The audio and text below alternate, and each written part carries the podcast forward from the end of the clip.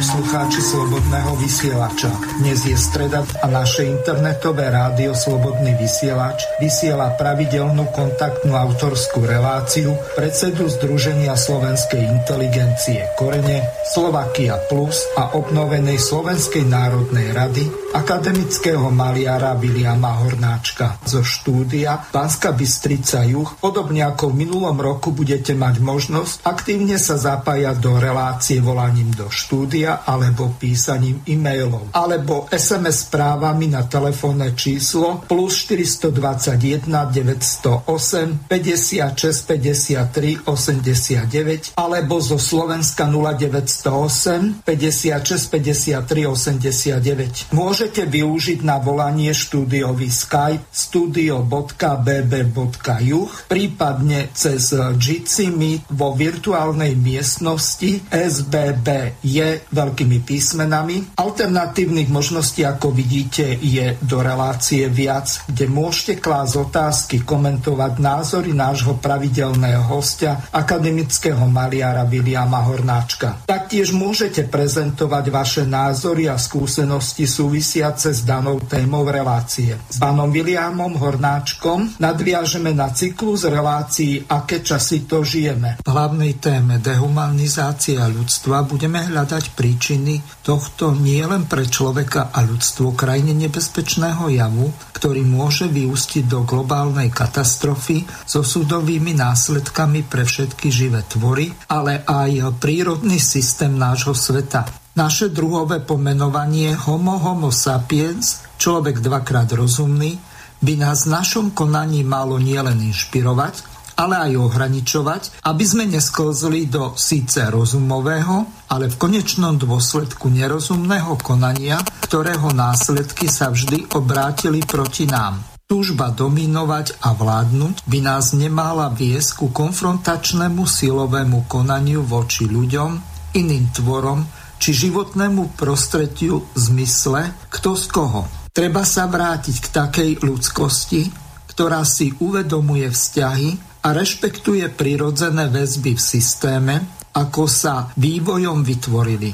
A mnohé aj našou zásluhou ako súčasťou ľudskej kultúry. Preto treba zo súčasného opojenia našou technologickou vyspelosťou a zdanlivou prevahou nad inými tvormi čo najskôr vytriezvieť. Lebo sa môže stať, že omily a chyby napáchané v tomto na seba klamnom stave už nebude mať kto napraviť. Čo je základom úspechu pri riešení takých zložitých problémov, akých sa momentálne nachádzame. Ako sú prirodzene spojené s riadením národného spoločenstva vo vlastnom samostatnom štáte. A čím sa takáto činnosť tento raz, predovšetkým pri riešeniach našich slovenských problémov, zásadne odlišuje od ich riešenia v štátoch, ktorým nám vládli iní. Hlavným zámerom relácie je navrh navrhnúť pre Slovákov taký systém a takú koncepciu vlastného národoštátneho života, ktorý prirodzene vychádza z našej mentality a z podmienok, v akých v súčasnosti žijeme. Pretože sme v postavení slobodného a rovnoprávneho subjektu, je potrebné túto novú skutočnosť čo najefektívnejšie uplatniť v našich rozhodnutiach a postojoch. Tak, aby sme naplnili nielen zmysel slovenských dejín, ale aj naše ambície byť úspešní úspešným národom s dlhodobou perspektívnou budúcnosťou. V zmysle nášho pracovného hesla náročnosť, kritickosť a tvorivosť sa budeme spoločne pýtať, prečo sa stále ešte nesprávame tak, ako nám to umožňuje náš status zvrchovaného subjektu medzinárodného práva a navrhovať východiska.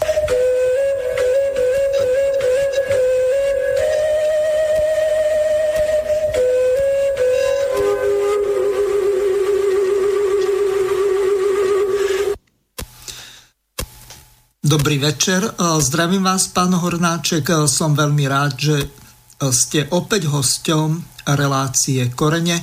Takže počujeme sa? Dobrý večer, prajem, áno, počujeme sa. Výborne, tak po tom všeobecnom úvode by som veľmi rád prešiel k tomu, o čom by sme chceli v dnešnej relácii hovoriť.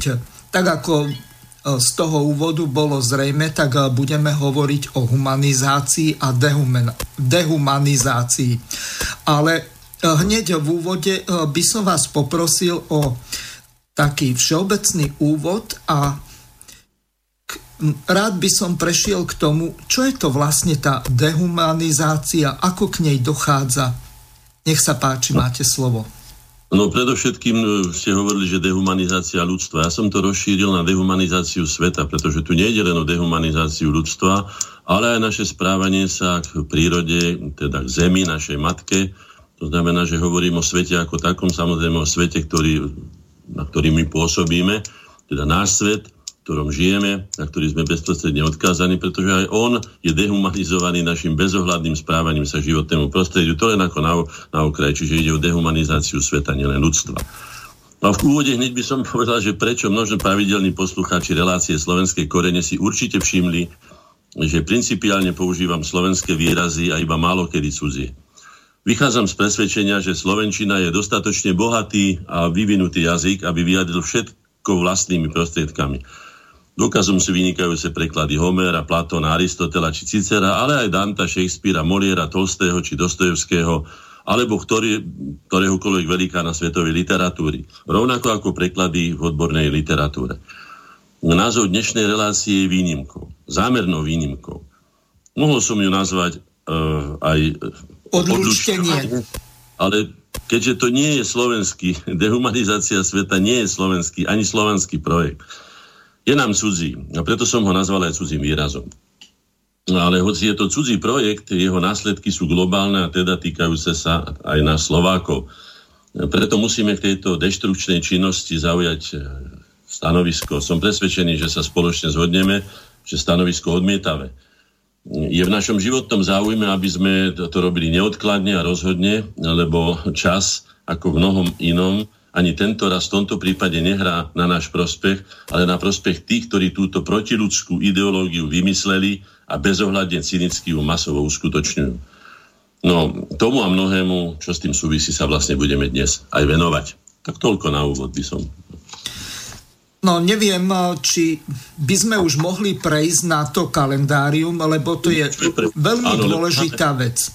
Áno, máme pomerne zložitú tému, teda veľmi zložitú tému, aj mnoho materiálu je na ňu, takže musíme s tým časom šetriť, takže poďme priamo na, na, tú, na, ten, na to kalendárium. Vybral som samozrejme veci, ktoré súvisia s dnešnou, s dnešnou um, reláciou, to znamená, že veci, ktoré sú skutočne natoľko neludské, pretože tie dejiny ozaj to nie je, e, by som povedal, chodenie po rúžovom sade, určite nie, alebo po rozkvitnutom sade, lebo rúžový sad má aj, aj trenie, tak to nie, ale predsa len sú niektoré veci, ktoré sa vymykajú normalite a sú abnormálne kruté alebo teda neludské, tak tie som vybral. 21. E, februára roku 1921 v Krompachoch vypukla vzbúra, vyvolali už ženy, robotníkov tunajších železiarní, ktoré odmietli nakupovať nekvalitnú múku v závodnej predajni. A skladka boli to tie problémy, na ktoré sa ľudia môžu teda, proti ktorým sa môžu a mali by sa vzbúriť vždy, aj my by sme sa mali vzbúriť proti tomu, čím nás krmi súčasný kvet a súčasné, súčasný svet a súčasné reťazce. No a no, došlo k strieľaniu teda, e, veliteľ Četníkov dal povel na strelbu, pričom štyria robotníci boli zabití a štyria utrpeli zranenia. Ľudia sa samozrejme v tomto zmetku, ako sa hovorí, otrhli z reťaze a potom sa vrútili donútra a zabili jedného z tých správcov tam, alebo tých, tých úradníkov a tak ďalej. Dotlkli tam ľudí a potom boli osúdení, samozrejme veľmi, nie že samozrejme, boli odsúdení oni, ktorí vlastne boli napadnutí tým všetkým. Toto jasne ukazuje, že keď sa vymknú z normálnosti e, medziludských vzťahov určité skutočnosti, tak to napácha obrovskú, obyčajne obojstrannú škodu. No. 24. februára e, roku 1526 v Banskej Bystrici baníci prepadli domy patriciátu a Banskej komory. E, príčinou povstania boli nevyplatené mzdy už od leta e, predchádzajúceho roka. No, tak vieme si predstaviť, čo to asi znamená pre takú rodinu, keď nedostali, ja neviem, pol roka výplatu, z čoho tie deti žili, ako vlastne žili tí rodiny, mali ťažkú prácu samozrejme. No, No uh, asi tak, ako napríklad tí živnostníci, e, ktorí nedostali od pána širokého výplatu vo váhostave, čo stavali tie no. diálnice. Čiže... Dotýka sa to každého, ktorý je odkázaný na výplatu, z žije a nemá žiadne iné prostriedky a predpokladám, že baníci v roku, teda v 16. storočí začiatkom určite boli odkázaní a vychádzali, ako sa vraví, tak to už bolo nejak vymyslené, e, ako sa povie, od výplaty po výplatu, takže to boli devastujúce veci. No. Samozrejme, e, vodcov povstania potom odsúdili na trest smrti. Nie, že samozrejme, to som ja povedal, že samozrejme, ale samozrejme to nie je, ale vtedy to bolo samozrejme, jednoducho to boli ľudia skoro bezprávni a robili si s nimi tí, ktorí vlastnili tie bane, alebo tí, ktorí ich vlastnili ako, ako, ako povedzme podaní a neskôr ako nevoľníkov, tak robili si s nimi, čo chceli. No. 24. februára 1887 Trenčianskej župe, z, Trenčianskej župy, župy odviezli na Dolnú zem v Maďarsku, teda 170 detí, e, ktoré pobrali vlastným rodičom. Na, na, na, na trhoch ich rozdali gazdom za, za pastierov alebo za pomocníkov a pre surové zaobchádzanie väčšina z týchto detí ušla. Ak sa im to teda podarilo do rodného kraja, jedným z hlavných cieľov tejto akcie bolo E, rýchle pomaďarčenie slovenskej mládeže. Deportácie e, v, v, v podobného druhu sa konali e, v nasledujúcich rokoch až po protestoch domácej a zahraničnej verejnosti boli v roku 1892 zastavené. No, to je niečo strašné, ale keď si povieme, že aj dnes existujú nejaké sociálne komandáči, ako by sme ich nazvali, ktoré jednoducho povedia, že rodič sa nedostatočne podľa nich stará a zoberú mu deti a dajú ich povedzme dvom homosexuálom alebo dvom lesbám, alebo ja už neviem komu, niekomu, kto s tými deťmi nemá ani spoločné a nič nezaručuje to, že ich bude dobre vychovávať. Neviem, ako tam potom strážia, to neviem, ale deje sa to dodnes dokazuje to okrem iného aj jednu vec, že deti sú skutočne tým najvzácnejším, čo, čo, ľudská spolo, čo ľudské spoločenstvo má a preto je samozrejme o ne bitka. O ne bitka aj v tom zmysle, ako deti, ako fyzické deti, ale aj o tom, aké vedomie budú mať tie deti, ako budú vychovávané, akým smerom, ako budú nasmerované a tak ďalej. Deti by sme mali chrániť. Ja osobne, hoci som proti trestu smrti, by som bol za výnimku trest smrti tým ľuďom, ktorí zneužívajú deti, ktorí, ktoré ich prznia, ktoré im ubližujú, ktoré im ničia ten nástup do života, čiže vlastne ničia aj budúcnosť ľudstva, pretože tá bezprostredne závisí o deti. Čiže v tomto prípade všelijakých pedofílií, ktorá už dnes sa dokonca uvažuje o tom, že by mohla byť aj legalizovaná, lebo oni majú na to právo, tí oni s tým veľkým O, ale tie deti nemajú právo na taký istý dôstojný život, ako majú tí na svoje zvrhlosti a úchylky. No, tak to len ako na okraj. 26... No, neviem, že či na okraj Problém je napríklad e, teraz, e, vo Vatikáne sa stalo, že kardinál pre ano. E, dokonca pre morálku a vzdelávanie tak bol odstavený z toho dôvodu, že vyšlo najavo, že zneužíval deti, čiže za pedofíliu. Čiže ano. pápež František robí s týmto poriadok. Len takéto veci nikto nehovorí na vonok, nikto sa s tým nechváli, Jedine, ak sa to prevalí, tak až vtedy. Nech sa páči, pokračujte. Áno, pochopiteľne. Je tu na 26. február roku 1991, to už som bol ja pri tom, Federálne zhromaždenie Českej a Slovenskej federatívnej republiky prijalo zákon o podmienkach prevodu majetku štátu na iné osoby. Ja to považujem za veľmi nedobrý zákon, za protiludský zákon. Protiludský v tom, že vyhovel niekoľkým ľuďom, ktorí na tom zbohatli a okradol aj český národ, aj slovenský národ v tomto prípade o to, čomu ja hovorím rozvojový kapitál. To, že sa dostali za, za veľmi podivných okolností a za veľmi nízke, by som povedal, dumpingové, alebo ja už neviem, ako by som tie ceny ani nazval, ponižujúco nízke ceny a obrali národ o, o jeho rozvojový kapitál, čo považujem za zločin proti ľudskosti. To by som nikdy nesúhlasil. Okrem iného je to podľa môjho názoru aj proti ústave, pretože ak ústava hovorí, že to povedzme Slovenská ústava Slovenskej republiky, že Slovenská republika je zvrchovaný štát, to znamená, že každý, kto koná proti zvrchovanosti štátu, to znamená v tomto prípade proti jeho hospodárskej zvrchovanosti a suverenite, pretože keď mu vezme strategické podniky, a neviem, sieťové odvetvia, a neviem, čo všetko sa dá zobrať, tak potom ten štát nemôže byť suverený, pretože nemá ako vykonávať svoju suverenitu. No, Takže je to aj proti... Pán Hornáček, lenže uh, vy ste boli poslancom v tých rokoch 94 až 98 a no. ak si dobre pamätám, v septembri 98 tak bolo referendum a bohužiaľ neúspešné. Ak si dobre pamätám, tak len 44% ľudí sa vyslovilo za to, že sú proti privatizácii strategických podnikov. Čiže tento národ si za to nesie plnú zodpovednosť sám, keď sa stáva k tomu ľahostajne. To vám musím, to sa nestáva ľahostajne, to ja vám musím povedať tak, ako to bolo, pretože som bol pri tom, aj keď nie ten, kto organizoval. Keď sa organizuje referendum, to znamená ľudové hlasovanie, mala by sa povedať do dôsledku všetky následky toho, čo sa vlastne deje. Potom v tých zmetkoch, ktoré sa odohrávali pri zakladaní nového štátu a neviem čo všetko jedného druhého, e, meny a úradov a neviem čoho všetkého, veľa toho bolo, ľudia mali aj iné starosti alebo iné starosti a keďže nebola dostatočná propaganda tohto referenda. Navyše, treba povedať, že slovenský národ, ktorý o sebe nerozhodoval stáročia, nebol zvyknutý na tento typ rozhodovania, na všetko treba ľudí aj pripraviť a naučiť ich to. To znamená, že bolo to urobené asi tak, ako by to bolo možno dopadlo aj pri referende o delení Česko-Slovenskej federatívnej republiky, keby ľudia, no, že ideme radšej na hríby, alebo ideme niekde tam. Skladka ľudia nie sú ešte politicky natoľko vyspeli, aby dokázali zvládnuť takú dôležitú vec, ako je spoluriadenie štátu, napríklad aj formou referenda. No, takže treba si tam uvedomiť časové súvislosti, tú horizontálu časovú, na ktorej sa nachádzame, vyspelosť národa, aj tú politickú pochopiteľne. A na národ ja nedám dopustiť osobne, viem, som presvedčený, zmenený, že hoci bol ten národ aj v iných obdobiach, povedzme v čase hlinku, e, zaostalejší alebo menej vzdelanejší, ako, je teraz, ak mal dobrých vodcov a dobre ho na to pripravovali, ten národ na nimi išiel. Čiže je to vina politikov jednoznačne rozhodne, nie vina národa. No. To je ten rozdiel. No. V roku 28. februára 1302 daroval uhorský kráľ Ladislav V. Matúšovi Čákovi Nitrianskú, Komárňanskú a Trenčianskú stolicu spolu s hodnosťou župana.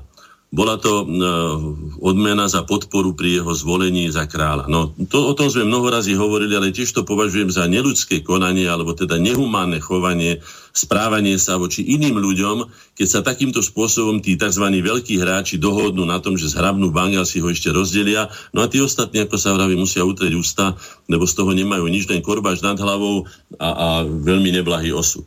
Tak preto som to teda vybral v roku 1744 v Trnave popravili dve bosorky, Anu Chlebovú a Magdalénu Geregovú, obe z obce Ružindol, boli to posledné popravené bosorky v tomto meste. Na území dnešného Slovenska od 15. storočia do roku 1756 pokiaľ ja viem, no dobre, to potom, prerokovali, teda, nie že prerokovali, ale e, áno, prerokovali asi 400 prípadov, pričom viac ako polovica tzv. bosoriek odsúdili e, na trest smrti. No. E, už samotná justícia aj vôbec tie spôsoby toho, toho útrpného vypočúvania, neviem čo všetkého, je, bola neludská. Treba povedať, že hoci keď si vezmeme Guantanamo a súčasné alebo toho nešťastného novinára z Osavskej Arábie, že sa tieto veci v podstate používajú už aspoň nie masovo teda, ale žiaľ v ľuďoch toto zverstvo, hoci aj to je nedobrý pojem, pretože zvery nie sú schopné takého rafinovaného, odporného mučenia a ubližovania a ponižovania, niečoho trápenia ľudí, ako sú ľudia. Len som chcel poukázať na to, že sa to udievalo a žiaľ teda ešte sme z toho nevyrastli, aby sme mohli povedať, že sme do dôsledku civilizované bytosti, ktoré e, takéto spôsoby nepoužívajú. 3. marca mám tu na tom kalendári napísanú takú zaujímavú vec persekúcie Slovákov za prvej svetovej vojny. Samozrejme, tie sa neodohrali 3. marca, ale je to tu napísané ako vo všeobecnosti, že sa to odohrávalo počas prvej svetovej vojny. Vypovedanie vojny Rusku zo strany Rakúsku-Uhorska 6. augusta 14 bolo pre uhorské úrady vítanou zámienkou na rozpútanie represí voči angažovaným Slovákom. Inak toto sa používa sústavne a vždy sa to používa. A pokiaľ budú vojny, tak sa to používať bude. A ja ako taký by som povedal odbojný študent strednej školy, aj som to povedal našej profesorke priamo do očí na našom stretnutí po maturitnom, že mi zariadila vojnu v západnom okruhu v bojovom útvare v Šíbre, kde sme mali trikrát do, do, mesia, do, teda do týždňa bojové poplachy o, o, o jednej, o druhej hodine v noci a tak ďalej. No, Nebanujem, ani som je to nevyčítal, pani učiteľke, len som jej povedal, že viem teda, odkiaľ to pochádza, že takýmto spôsobom sa krotia takí, takí nespokojníci alebo takí odbojníci, akým som bola ja. Čiže používa sa to, treba s tým rátať a každý, kto ide do takýchto spôsobov oponovania, povedzme, moci, musí rátať s tým, že tá moc sa bude týmto spôsobom brániť a že poštu tých ľudí obyčajne potom na, na šrapnely, na, na, na mínové polia, pošlu ich na dráty, na, na, na zákopy a tak ďalej a tak ďalej. No. To som chcel tým len povedať, že toto sú bežné spôsoby, ktoré mo, moc, ktorá si uzurpuje tú nadvládu nad inými, to bežne používa. Ale je to neludské. Z môjho hľadiska áno. 4. marca 1632 v Košiciach rozštvrtili vodcu sedliackého povstania Petra Čására. Miloš Forgáč, to bol hodnohorský vojenský kapitán, si pozval Čására na rokovanie do Košic, kde ho však zradne zajal, dal ho mučiť a na výstrahu týmto spôsobom, teda rozštvrtením, kruto popraví. No k tomu netreba dodávať nič, myslím si, že je to, je to strašné, sa to nedeje. Malo to možno, neviem to presne odhadnúť, odstrašujúci prípad pre iných zločincov, ale pokiaľ viem, tak teda zločinec je zločinec a veľmi sa odradiť nedá, niečo ho vedie, niečo ho ťahá, možno dobrodružstvo, možno, možno ľahké získanie peňazí, alebo ja už neviem, čo to, neviem za zločincov povedať, ale do dneska to tak je a ako som už povedal, ten, ten novinár z Stosavskej Arábie na to doplatil tým, že prišiel o hlavu, ktorú mu oskalpovali o kožu a, tak ďalej. Videli ste to, išlo to internetom, bolo to príšerné a strašné. No tuto máme ináč napísané na okraji, že v roku 1776 Mária Terézia zakázala mučenie a mrzačenie. No, zakázať zakázala, ale ako som už povedal, no, na, Guanan, na Guantanamu to neplatí a zrejme ani na, na in, iné tu sú napísané e, v tejto súvislosti aj Prešovské jatky, to bolo roku 1687. Príčinou rozsiahleho vyšetrovania a následného súdneho pokračovania bola e, sprísahanecká činnosť namierená proti panovníkovi Leopoldovi I. Hej, cieľom sprísahancov No a odohrali sa tam skutočne tie prešovské jatky, ktoré sa nazvali jatkami, pretože to bolo doslova, teda sa to asi inak nedalo aj nazvať, to sa málo kedy v dejinách používajú takéto výrazy, ale je to, muselo to byť niečo, niečo hrozné. Knieža Imrich Tekeli sa, e, je spása kráľovstva uhorského, to bolo pod touto akciou, je pod prísnym hechtom, ale spásou bol ten, kto mal v rukách sílu a ten si potom túto silu uplatnil. Medzi obeťami boli väčšinou nevin, e, bola väčšina nevinných ľudí, čo bolo príčinou všeobecného protestu na panovníckom dvore. Klá Leopold I e, s nebovým nariadením z oktobra 1687 e, činnosť delegovaného súdu potom zrušil. Takže muselo to byť také strašné, že už aj ten, ktorý to nevidel, Leopold sa zlakol toho, že aké to môže mať následky, aké povstania sa môžu udiať, ak to destabilizuje potom monarchiu, tak to zastavil takže Prešovské jatky. 12. marca 1983 e, v auto Kambela v, v, v, Angola, v Angole e, protivládni rebeli zajali 60 slovenských a českých občanov vrátane žien a detí, ktorí pracovali na výstavbe papierne. Prinútili ich pešo putovať na základňu týchto, týchto militanti sa to dnes hovorí, ťažko povedať, hej, 1200 kilometrov koncom júna zo zajatia prepustili ženy, deti a chorých a tak ďalej a tak ďalej. No viete si predstaviť, čo títo ľudia prežívajú. Inak tieto teroristické akcie tohto typu, keď sa bezbranní obyvateľia zoberú ako, ako rukojemníci alebo ako záručníci, sa používajú do dnes deň. Možno si spomeniete, že záručníkmi boli aj naši, naši teda deti našich kniežat alebo našich kráľov ako Rastica, ktorých si zobrali na franský dvor ako záručníkov, teda budúcich následníkov, následníkov dynastie. No a tam potom podľa toho, ako sa správali, tí samozrejme, že ich vydierali. No, je to odporný, odporný čin e, vydierania terorizmu, ktorý by mal byť skutočne civilizáciou zakázaný, aby to teda nebolo. No máme tu dátum, okolo ktorého sa točí teraz aj, aj sa točia veci. 14. marec. Uh, no, tak súčasná demokracia, samozrejme, že tu mám demokracia v úvozovkách, pretože to, čo my žijeme, aj čo žije súčasný svet, s demokraciou má len veľmi málo spoločné. Je to fakticky plutokracia, to si nemusíme hovoriť. Vládnu mocní, ktorí majú v rukách všetky prostriedky na to, aby mohli či už demoralizovať, či už korumpovať, či už násilím niečo vnúcovať ľuďom, akýmikoľvek prostriedkami. To znamená, preto mám tú demokraciu súčasnú. No je to neludské zakazovať a škandalizovať e, pripomínanie si významného mílnika slovenských deň, ktorým určite bolo 14. marec. Je, pretože to bolo prvé novodobé obnovenie slovenskej štátnosti, slovenskej štátnej samostatnosti, presne povedané. Isté, že odklieštenej, s režimom, ktorý bol taký, aký boli režimy vo vtedajšej Európe v dosahu Adolfa Hitlera, ktorému pomohli na vysokého konia, pomohli ho vyzbrojiť, pomohli mu všetkým možným know-how, ako sa dnes hovorí, pomohli mu demokratická Francia a demokratické Veľká Británia. No, takže to by bolo treba si potom povedať, odkiaľ teda vietor fúka a kto tu skutočne hlavno, alebo kto ide ten pes zakopaný, to už ako po, povieme, hej. Takže treba si uvedomiť súvislosti, v akých sa veci dejiny sa nedajú súdiť z nášho hľadiska, pretože dívať sa na, ja si vymyslím, bitku pri Borodine, alebo ja neviem, pri Kursku, v televízii z papučiach a mudrovať do toho, že kto mal čo urobiť, alebo sedieť na, na fotbalovom zápase a vykrikovať tam a rozdrapovať sa, že tam mal, hento si mal a to si mal a tak to malo byť. No. Takže to je presne to. Musíme sa vcítiť do, do dobovej situácie, ako to bolo a podľa toho teda hodnotiť s, s dobovým právnym poriadkom, ktorý bola ďalšími vecami. V roku 1911 eh, v Doreho galérii v Londýne otvorili slovenskú výstavu. Je organizátorom bol moravský Slovák a katolícky kňaz Aloj Kolísek. No to som sa dozvedel až nedávno, že bol moravským Slovákom, preto mal vrúcný vzťah ku Slovákom, to som si len tak vypichol, to sa netýka neludskosti, ale naopak takej ľudskosti, ktorú prejavoval spolu napríklad aj s, s Setnom Vocnom, škótským, škótským vedcom, ktorý sem prišiel ako obdivovateľ Lajoša Košuta a maďarskej politiky, a keď zistil, aká je pravda, napísal nádhernú, bohatú a vedecky teda veľmi významnú knižku uh, myslím, menšinová politika v Uhorsku. No. Takže to len ako. Takže vznik Slovenskej republiky bol taký, aký bol, poznáme ho. Bolo by treba si premietnúť tie veci, ako boli. Sú záznamy, aj stenografické, aj filmové. Treba si povedať a potom, ako hovorím, e, len tak od stola z dnešnej situácie súdiť tých ľudí, ktorí e, boli doslova s bosými nohami na vtedajšej žeravej, rožeravenej platni európskych e, dejov, ktoré sa udievali.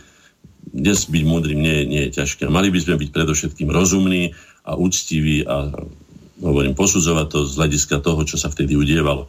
V roku 1947, 14. marca, po skončení hlavného pojednávania Národného súdu, v deň 8. výročia vyhlásenia Slovenskej štátnej samostatnosti, vystúpil hlavný žalobca Anton Rašla a žiadal pre prezidenta Slovenskej republiky Jozefa Tisa a neprítomného ministra zahraničia Ferdinanda Ďurčanského tresty smrti obesením, pre ministra Alexandra Macha trest smrti zastrelením. No, tomuto sa vyjadrím, eh, pretože poznám tie dejiny, dobre som si ich prelúskal, nebol som samozrejme ich účastníkom, ale predsa len sú tam určité veci, ktoré sú dôveryhodné.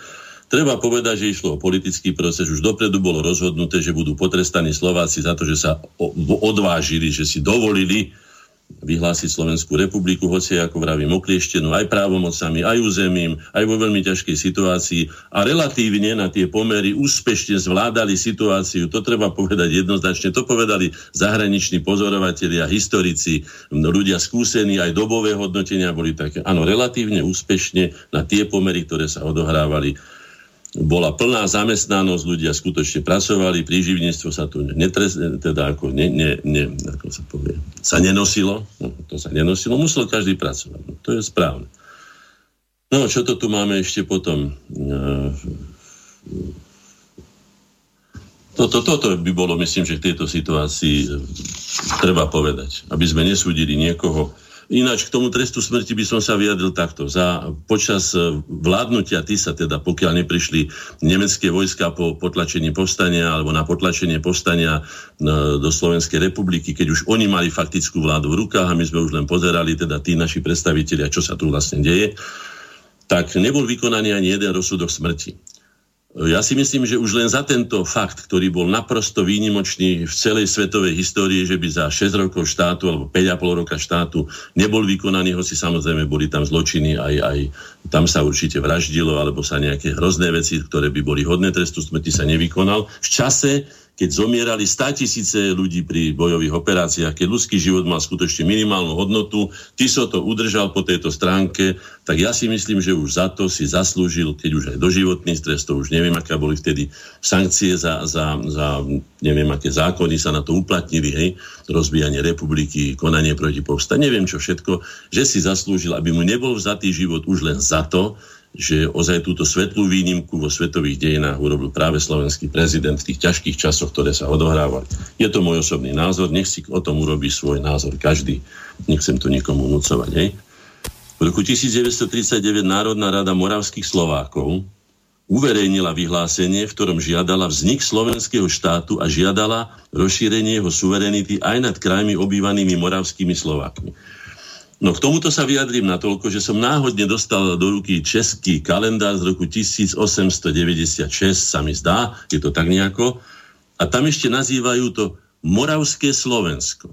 Naše Moravské Slovensko, naši moravskí Slováci, pekne to tam píšu. No, ako viete, za prvej Československej republiky sme o toto územie prišli, hoci títo moravskí Slováci sú aj etnickí, aj, aj po každej stránke, e, ja neviem, čikroje, alebo sú to piesne, alebo alebo nárečie a tak ďalej, veď sa hovorí, že česká nárečí končí na predhúži Českomoravské vrchovine. Tak potom už tam musia byť aké, keďže Moravania nie sú národom, to znamená, že musia tam byť len slovenské nárečia. Či už Sloven, moravsko-slovenské, alebo moravsko, ja neviem, horňácké, alebo slovensko, ja neviem, aké sú valašské, ale rozhodne nie české. To znamená, že je to tak, ako to je Čiže v priebehu dejín sme tým, že sme neboli slobodní, nemali sme svoje politické reprezentácie, nemali sme dostatok sily ani zahraničnej podpory, sme prišli o Moravské Slovensko, prišli sme o 25 dedín, ktoré sa na prospech Polska, prišli sme o Matru, teda Piliš a tak ďalej, a enklávy ďalšie do Maďarska, aj čas Slovákov, ktorí žili na tzv. podkarpatskej Rusi. To len aby sme vedeli, že súčasná Slovenská republika je už v takom stave, že ho teda obtrhali z každej strany a už sa to bere, ako keby to tak ani sa nemalo nikdy zmeniť. No, takže ja by žiadali... som ešte pripomenul jednu veľmi dôležitú vec, o ktorej sa vôbec nehovorí. Mňa toto zaráža prakticky od 26. júna 1945, keď e, v podstate podpísali, neviem, či ich nazvať vlastizradcov, alebo kolaborantov, alebo akokoľvek, e, skrátka zmluvu o pripojení zakarpatskej Ukrajiny k Ukrajine, vtedy sme prišli, podotýkam, a o tomto nehovorí vôbec nikto, o 480 tisíc e, kilometrov štvorcových. A ďalej sme prišli o 11 obcí a slovenské mesto Čop, ktoré je teraz na Ukrajine. O tomto nikto nepovie keby naši štátni funkcionári, minister zahraničných vecí, prezident, premiér, žiadali od Porošenka naspäť toto územie pod vyhrážkou, že nikdy nevstúpia do NATO ani do Európskej únie, tak mňa by veľmi zaujímalo, že ako by sa vôbec z, za, k tomuto postavili tí Ukrajinci. Lebo tu radšej im dáme reverzný plyn a sme ticho, lebo to je e, veľká krajina, ktorá má vyše 40 miliónov obyvateľov. No ale prídeme o obrovské územie, prídeme o naše slovenské dediny, prídeme o mesto Čop, takisto ako vy ste hovorili, e, v podstate zobrali nám 25 spišských a oravských obcí a nikto s tým nič nerobil. Takisto na, Musím vás ohraničiť v jednej veci. Žijeme v stave, keď neplatí medzinárodné právo. Eklatantným príkladom porušenia a ignorovania medzinárodného práva bolo bombardovanie Jugoslávie bez vyhlásenia vojny a bez súhlasu, bez súhlasu Bezpečnostnej rady. To znamená, že vládne na tomto svete, preto hovorím o dehumanizácii, odluštení, vládne tu na zákon džungle. To znamená, že zákon silnejšieho. Je to veľmi smutné konštatovanie, ale žiaľ je to tak. Takže no. môžeme o tom hovoriť, mm. koľko chceme. Nemáme na to žiadne silové prvky alebo žiadne silové prostriedky na to, aby sme mohli dosiahnuť spravodlivosť taká, akú by ju malo zaručovať medzinárodné právo. Poďme ale ďalej, aby sme dotiahli uh, túto... Pán Horonáček, ešte jedna posledná dôležitá informácia. Neviem, či ste o štvrtej postrehli v správach, uh, tesne predtým, alebo v tom čase, keď ste mi volali, tak som to počul. Uh, skrátka, generál Karadžič tak e, bol odsúdený na doživotie. Predtým mal, tuším, že 25 rokov väzenia. Trest mu bol pre, e, rozšírený alebo zvýšený na doživotie. Kriste pane, ten človek čo urobil? Chránil svoju vlastnú krajinu ako generál armády. To za to, kto prehrá, tak ten je viny? Samozrejme, viete, že aj dejiny píšu výťazy, preto sú také deformované, preto sa musíme teraz my snažiť posle, ja neviem, po koľkých rokoch hľadať tú skutočne pravdivú tvár tých dejín, pretože boli deformované. No, poďme ďalej. Tu mám napríklad zaujímavý dátum 17. marec, súd s Jurajom Janošíkom v roku 1713. Išlo tam o krajine neludskú, neludský spôsob popravy, ktorým teda Janošíka obesili. Predstavte si seba alebo kohokoľvek, ale najlepšie je si predstaviť každý seba, keď vás zavesí niekto na ľavý hák ako meso v mesne, teda v predajni mesa a nechá vás tam stekať z krvi a, a dusiť sa a tak ďalej a tak ďalej. Je to mimoriadne krutý, krutý spôsob popravy, ktorého sa dopustili na Janošíkovi a vôbec nie kvôli tomu, čo tam mali, na, že, že teda krádol alebo že zbojníčil a neviem čo všetko, ale najmä preto, že sa preslýchalo a zostalo to aj v ľudových teda povestia, že mal prichystané mnohé rífy, rífy súkna, aj, aj zbrania a tak ďalej na nové povstanie proti Habsburgovcov. To znamená, že bolo to treba utopiť tým najstrašnejším spôsobom v krvi, lebo to bolo pre nich nebezpečné. Mali ešte e, Františka Rakociho teda e, povstanie pred očami, takže vedeli veľmi dobre, čo to znamená sa toho báli, takže preto taká, taká krutá, neludsky krutá poprava. Samozrejme, že takým ľuďom by bolo treba, teda nie, že bolo treba, ale mohla by sa im odseknúť hlava alebo iným spôsobom ich zbaviť života, ale nechať ho takýmto spôsobom, to je Vidíte, muselo to otriazať aj tým národom, že si potom Janošika zapamätal v takej podobe ako národného hrdinu. V roku 1848 uhorský snem prijal zákon o zrušení podanstva. No tak toto je jedna z mála kladných správ, ktoré som zase vybral, lebo budeme hovoriť aj o humanite, aj o dehumanizácii tak to bol skutočne kladný humanistický čin. Viete si predstaviť, že najprv to boli podaní a potom po, po opus tripartibum, myslím, verbeci, po povstaní Tekeliho e, dostali teda nielen podanstvo, ale aj nevoľníctvo. Bolo osudom, že ten nevoľník sa nemohol ani len pohnúť a urobiť bez, bez súhlasu pána, bez jeho rozhodnutia. Absolútne nič, to bolo doslova otroctvo. No takže zapamätajme si ten dátum. 18. marca 1848 uhorský znem prijal zákon o zrušení podanstva. No, sme sa dostali medzi civilizované to, to väzenie národov kruté. Tuto máme posledné, ale ešte predposledné, je to, je to 19. 19. marca. Pamätám si na ten článok, Vajanský ho napísal Hyenizmus v Uhorsku, myslím, si to aj dobre odsedel, aj dostal pokutu ale, e, lebo sa tu hovorí Jozefovi Miloslavovi Urbanovi. Ale poviem len tie veci, ktoré teda súvisia s touto témou, že je to skutočne nehumánne, že to je nesmierne neludské, keď odmietli vtedajší maďarskí šovinistickí mocipáni pochovať Hurbana do vykopanej jamy, už chceli urobiť však, čokoľvek zle, čiže nedopriali mu už ani tú poslednú úctu, keď už každý, ako sa vraví, pred tým majestátom smrti skloní svoju hlavu a povie už to dobre, však teda už nemáme nepriateľa, my Maďari, lebo už hudba nežije.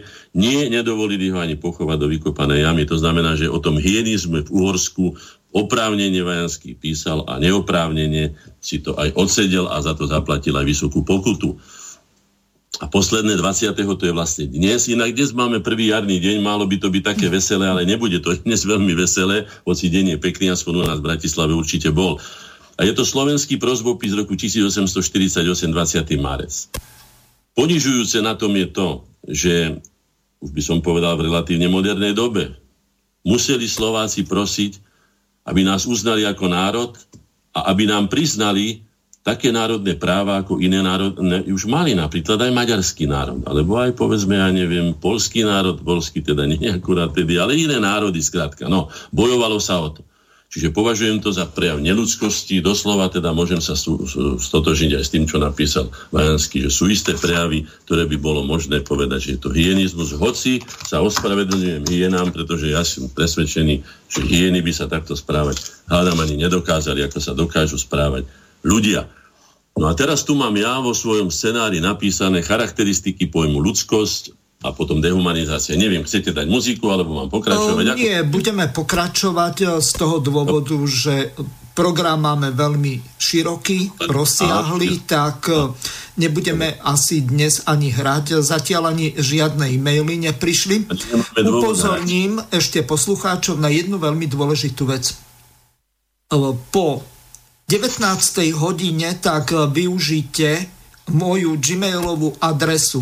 To znamená studio.bb.juh zavináč gmail.com pokiaľ napíšete buď použitím zeleného tlačítka na našej web stránke, alebo napíšete na ekvivalentnú adresu, ale s domenou, to znamená e, s tou koncovkou slobodnyvysielač.sk, tak to môže prísť až po relácii a pán Hornáček vám nebude môcť na toto odpovedať.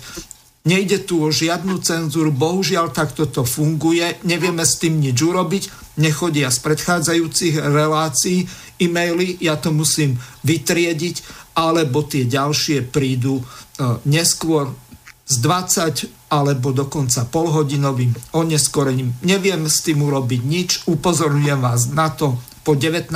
hodine e-mailová adresa studio.bb.juh zavináč gmail.com Pán Horonáček, ideme na tie definície. Ideme zacha- zadefinovať humanitu a ďalšie pojmy.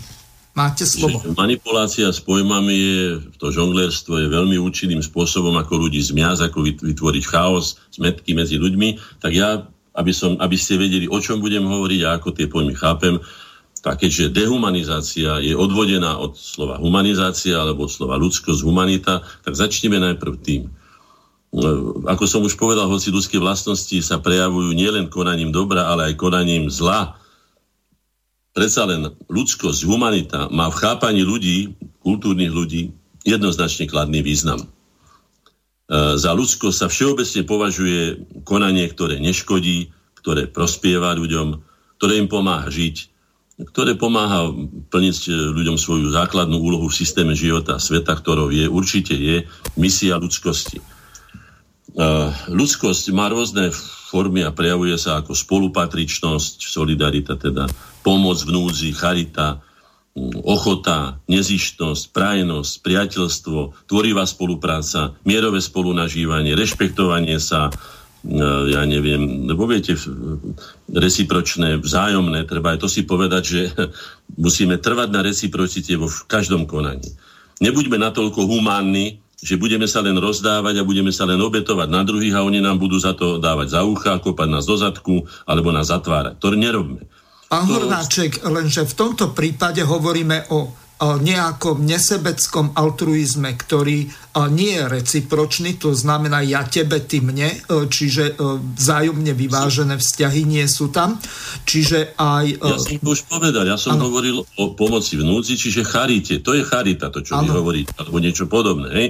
Ale pokiaľ sa týka toho, čo som povedal, že to mierové spolunažívanie, alebo tvorivá spolupráca, rešpektovanie sa, tak to musíme tak. Predsa nie je mysliteľné, aby sme my sem prijali muslima do školy a on povedal, že prvé, čo je treba strhnúť kríž, lebo on si to nepraje. No, Takže to sa takto nedá robiť. Ja predsa nemôžem prísť niekomu na návštevu a povedať mu, že ten koberec, keď nedá preč, tak jednoducho ma rozšúli. Alebo ja neviem, čo si to dovoluje, že tam má taký obraz.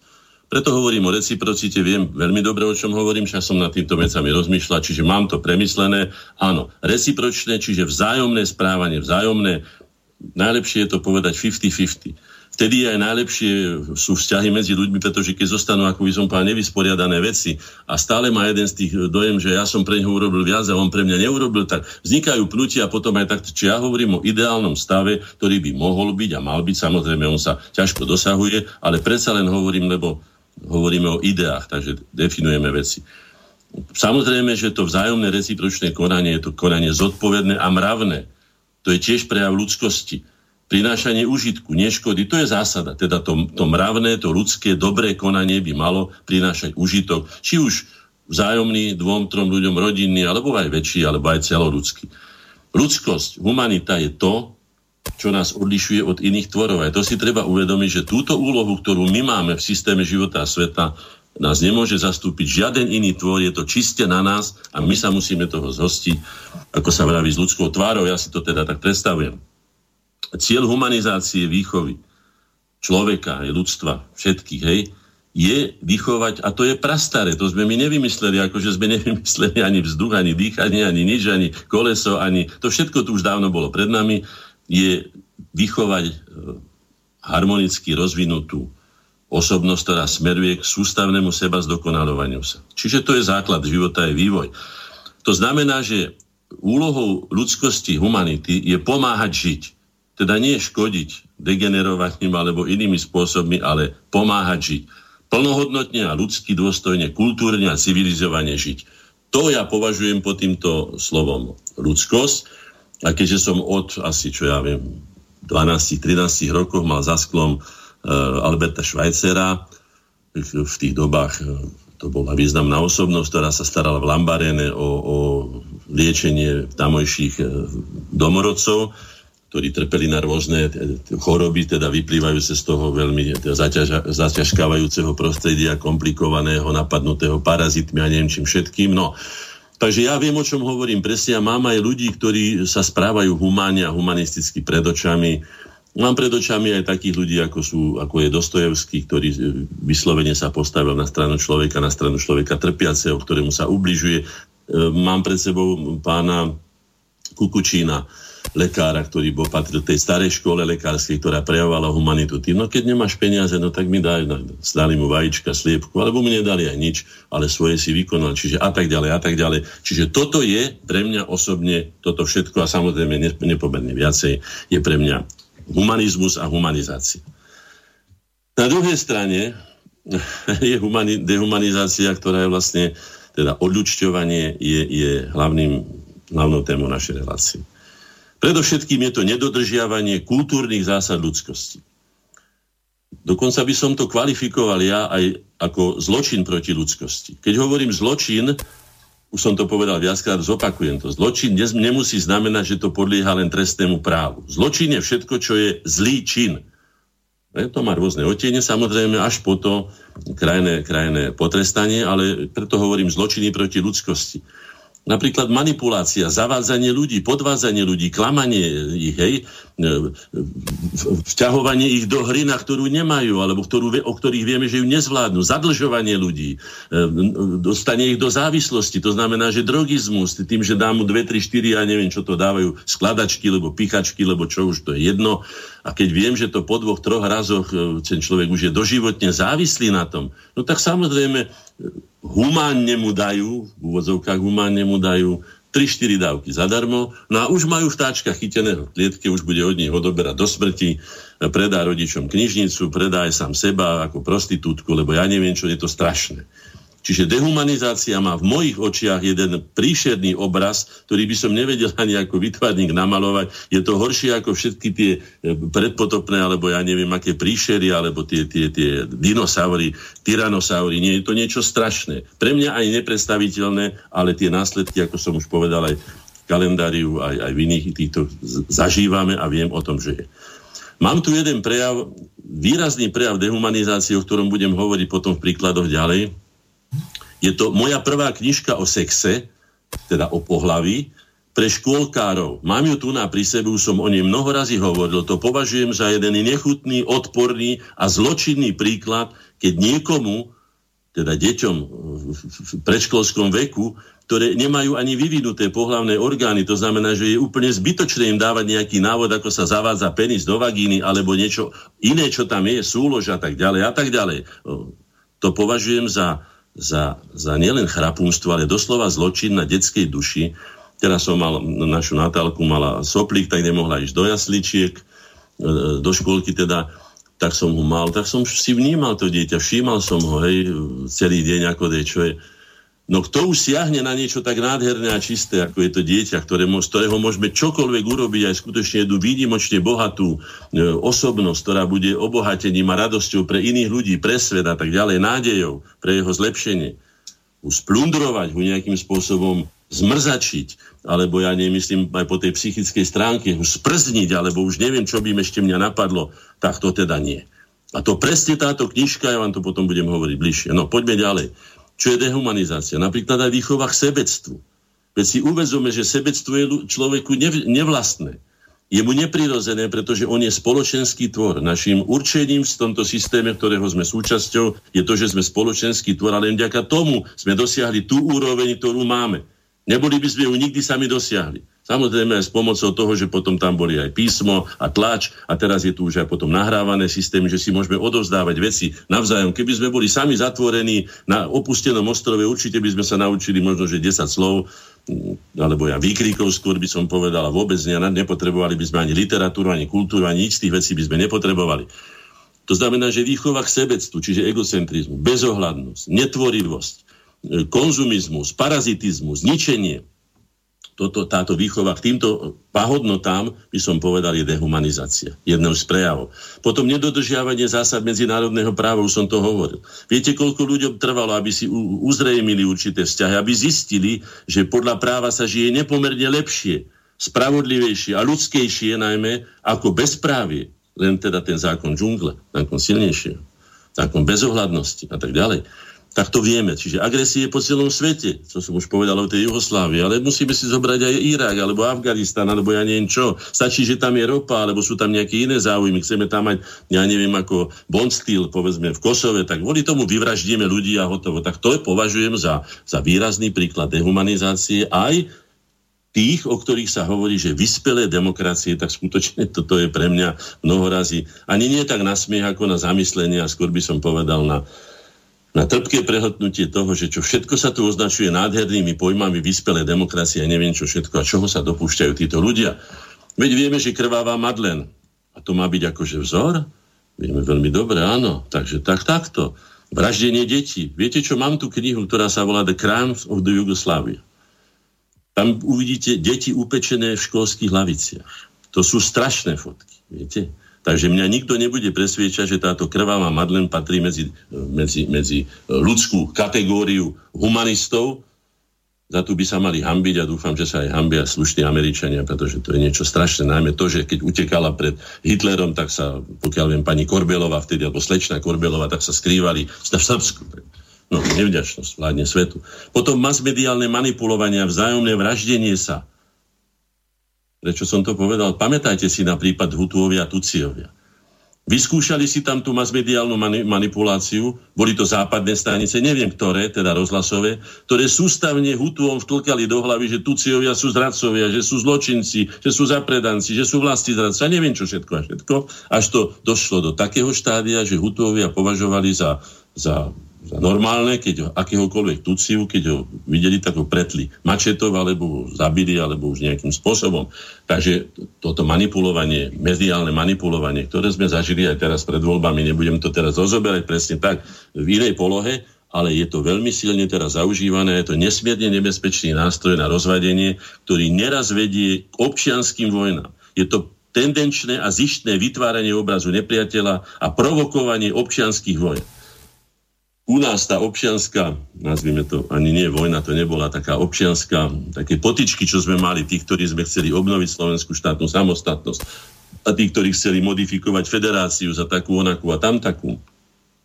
Tak sme medzi sebou si papulovali, ak sa povie, cez, cez noviny. No tak a keď máme tam si vo Švajčiarsku, keď štátny tajomník e, mi dal podmienku, že áno, že teda pomôžu nám akože v rozvojových programoch školských a vedeckých a tak ďalej, ale že za rukou musí byť, uh, ako to povedal, politický pokoj alebo, alebo politická stabilita. Ja som mu povedal, nehnevajte sa, pán štátny tajomník, vy považujete to, čo si my tu papulujeme, jedni a druhý pozícia a opozícia medzi sebou za občianske nepokoje? My vieme, že štáty vznikajú aj občianskými vojnami a nie zriedka, skôr by som povedal z pravidla. My sme naopak príkladom kultúrneho spôsobu vytvorenia alebo obnovenia slovenskej štátnej samostatnosti. No nakoniec to pochopil.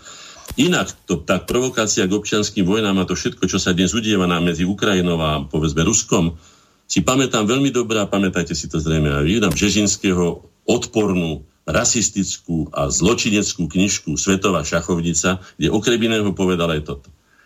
Nedovolíme Rusku stať z kolien na nohy.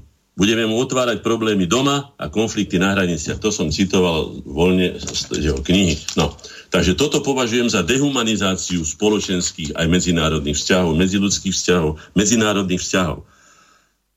Je zameraná najmä na odstraňovanie inteligentnej a civilizovanej časti ľudskej populácie a jej spôsobom. Aj to je odporné, pretože vieme, že na čele všetkého ľudského pokroku bola práve inteligencia, civilizovaná inteligencia, kultúrni ľudia a tak ďalej. Títo sú odstraňovaní. Môžete si všimnúť, koľko skutočných autorít a kultúrnych ľudí máte dnes v mediálnom priestore, najmä elektronickom. Či tam vôbec nájdete raz za rok nejakú skutočnú veda spoločnosti, ale zámerne je na čierne listine, ako to bolo povedané mne, ale nebudem sa o tom rozširovať, nebudeme hovoriť o mne. Uprednostňovanie spodiny, najmä morálnej spodiny na úkor autorít. To je dehumanizácia. Znižovanie štandardu úrovne ľudských spoločenstiev to je debilizácia. Debilizácia, veď my predsa vieme veľmi dobre, je tam klasifikácia duševných, duševnej dostatočnosti či nedostatočnosti, potencie. Medzi nimi je aj debilizácia, idiocia je tam na tom konci. Hej? Je to masová debilizácia spoločenstiev, masmediálnou propagandou spodiny, spodiny. A keď by som vám ukázal tie fotografie, ktoré si tu robím ako signum doby, taký veľký album, ktorý už má možno, že aj 5000 strán, keď fotím len plagáty na uliciach alebo titulné stránky novín, ktoré ovplyvňujú naše vedomie, najmä vedomie e, detí alebo teda mládeže, tak vám môžem povedať, že zločinnosť a, a dehumanizácia v plnom prúde prebieha a má už globálny charakter. Zdôrazňovanie a glorifikácia slabosti. Áno, to im vyhovuje. Slabosti, áno, ale veci vypí, ale veci daj, veci šňupni, veci zafajčí. A čo vedie to ľudské a tak ďalej. No, úchylie, zvrhlosti, až neludskosti, ako som povedal, pre mňa aj neludskosťou doslova e, to, čo už vedeli naši prapra prapredkovia, je tá pedofília alebo tieto veci. To považujem za, za neospravedliteľné z hľadiska nielen osobného voči dieťaťu ako takému, ale aj z hľadiska spoločenstva, rodiny, e, rodu, národa alebo ľudstva. Tolerancia k nenormálnostiam, to je tiež, to si treba uvedomiť. Ak je niečo nenormálne, to znamená, že je to nefunkčné, je to neschopné si plnohodnotne plniť svoju úlohu, je to isté, že nešťastie jednotlivca. Ale propagovať nenormálnosti a kvôli tomu robiť také všelijaké šachy, ako sa robia, že pomaly budú diskriminovaní kvôli jednému vozičkárovi iní ľudia len preto, že... No, nebudem to ďalej rozťahovať, pretože si viem predstaviť aj tých ľudí, bez, bez pochyby, ktorí sú teda takto utlačení a tam treba uplatniť humanitu, ale nie na úkor taký, ako sa to robí, ako to povedal raz Budaj, ak si dobre pamätám, že už pokiaľ tam nebol vozíčkar, tak to nebolo ani normálne. To znamená, že my sme sa museli podľa marginálnej časti ľudí, ktorí sú nejakým spôsobom poškodení, sa musela riadiť celá spoločnosť. A ja som vtedy povedal vetu, za ktorou si stojím, že na čele národa a tí, ktorí sú opatrovaní, musí byť elita a špica na to, aby zarobila prostriedky, aby ochránila, aby mohla sa potom venovať to, čo teda títo ľudia vytvoria, aby sa to mohlo venovať aj tým, ktorí na to nemajú aby sme im mohli pomáhať. Ale dať do prvého, do prvého radu, ja neviem, ľudí poškodených, to je jedno ako či psychicky, alebo fyzicky, to je samovražda spoločenstva a pravdepodobne, aj o tom budem hovoriť, ak mi vyjde čas, pozerám na hodinky, to je pravdepodobne um, zámer týchto, týchto, týchto debilizátorov sveta, týchto, týchto dehumanizátorov, ktorí toto robia, pretože týmto narušia samozrejme stabilitu každého ľudského spoločenstva, keď sa stane z hlavy noha a z nohy sa stane ruka a z ruky sa stane brucho, alebo ja neviem z čoho. Heslo je týchto pánov, alebo týchto ľudí, alebo týchto odľudov. Čím viac hlupákov, tým ľahšie sa nám vládne. No, inteligencia ako konkurent prekážka v egoistickom, svojvoľnom konaní týchto samozvaných uzurpátorov moci nad ľudstvom a zdrojmi zeme je z môjho hľadiska tvrdá a ťažká, neospravedlniteľná dehumanizácia. No. Tak toľko de- zhruba, to si ešte povieme presnejšie, k tomu, ako ja vidím humanitu a humanizáciu a dehumanizáciu. A aj debilizáciu, ako som povedal. Mám tu pred sebou fotografiu, ktorú som si zobral ako, ako, ako inšpiračnú. No tak nám ju popíšte. Opíšem, je to fotografia z môjho rodinného kruhu, nebudem tých ľudí, z môjho rodinného blízkeho kruhu. Sedí tam mamička s malým dievčatkom v lone. Mamička sa díva jedným smerom, s niekým sa rozpráva, čo je prirodzené, však keď sa väčšia spoločnosť stretne. A dieťatko má ožiarenú tváričku e, displejom, neviem, ako sa to volá teraz, smartfón alebo ja um, Alebo tablet, to je jedno. Tablet, tak nejako. No. Ale toto je typické pre to, čo sa vlastne dneska deje. Ja som si všímal tú našu mladú, malú Natálku včera, či prečerom som ho mal na starosti, a ja som si ju fotil a budem mať z toho fotky, ktoré budú dôkazom. To dieťa na čokoľvek, čo je na úrovni, ja už samozrejme, že chápem detský svet, však sám som bol dieťaťom, robil som aj ilustrácie detské a neviem čo, viem sa cítiť do toho detského, ale ak je niečo proti mojej vôli ako dospelý, tak to prepnem, vypnem, alebo skrátka to ignorujem a sa na to nepozerám. Ale dieťa to nedokáže.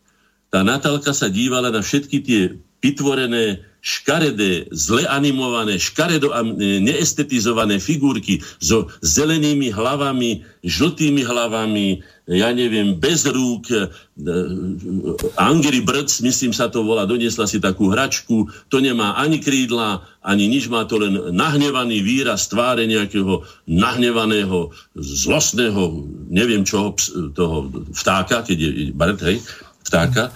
A oni toto vnúcujú do výbavy e, dieťaťa ako, ako, ako by som povedal symbol estetiky alebo symbol kultúrnosti. Ako výtvarník môžem zodpovedne povedať, že je to jednak primitívne, je to absolútne odbúchané, je to aj škodlivé, pretože ak by sme mali takýmto spôsobom po tom, čo ľudstvo už dosiahlo také nádherné vrcholy, povedzme vo výtvarnom umení, ako by som povedal ohľadom teda detskej ilustrácie, ako bol Ludovit Fula, alebo Martin Benka, alebo Vincent Ložník, alebo ja neviem, u nás to hovorím len za našich, alebo e, Brunovský, a, alebo ďalší, potom všetkom takto zhazovať to dieťa. Doslova by som povedal ako Hviezdoslav, zvýša veličavou, brz do bahna ho sotiť tvárou do toho úbohého, ničotného, no tak to je de- dehumanizácia uh, non plus ultra. No. Na pospas médiám tieto deti sú doslova vydané na pospas médiám, lebo tie, samozrejme, že tá mamička musí aj uvariť a ja som musel odbehnúť čajku robiť a za tú dobu bola Natálka sama. No. Čo do nej čgali cez tie, cez tie masmediálne žiariče, cez tieto zbranie hromadného ničenia, najhnusnejšie, aké vôbec sa vyvinuli, to ja už vám nepoviem, ale viem určite, že som tam za celý ten čas, dlho sme sa nepozerali na to, samozrejme, sme si kreslili alebo iné sme hry robili, hrali na harmonike, spievali a tak ďalej, ale iní rodičia, ktorí ani to nevedia, ani, ani nemajú na to čas, tak tie deti doslova hodia na pospas, ako tomu tyranosaurovi do papule, len kvôli tomu, že má niekto kšeft, lebo aj tam je celkom vidno, že tie, tie filmy, ktoré robia tá animácia, kedy si bola prekreslená, bola prepracovaná.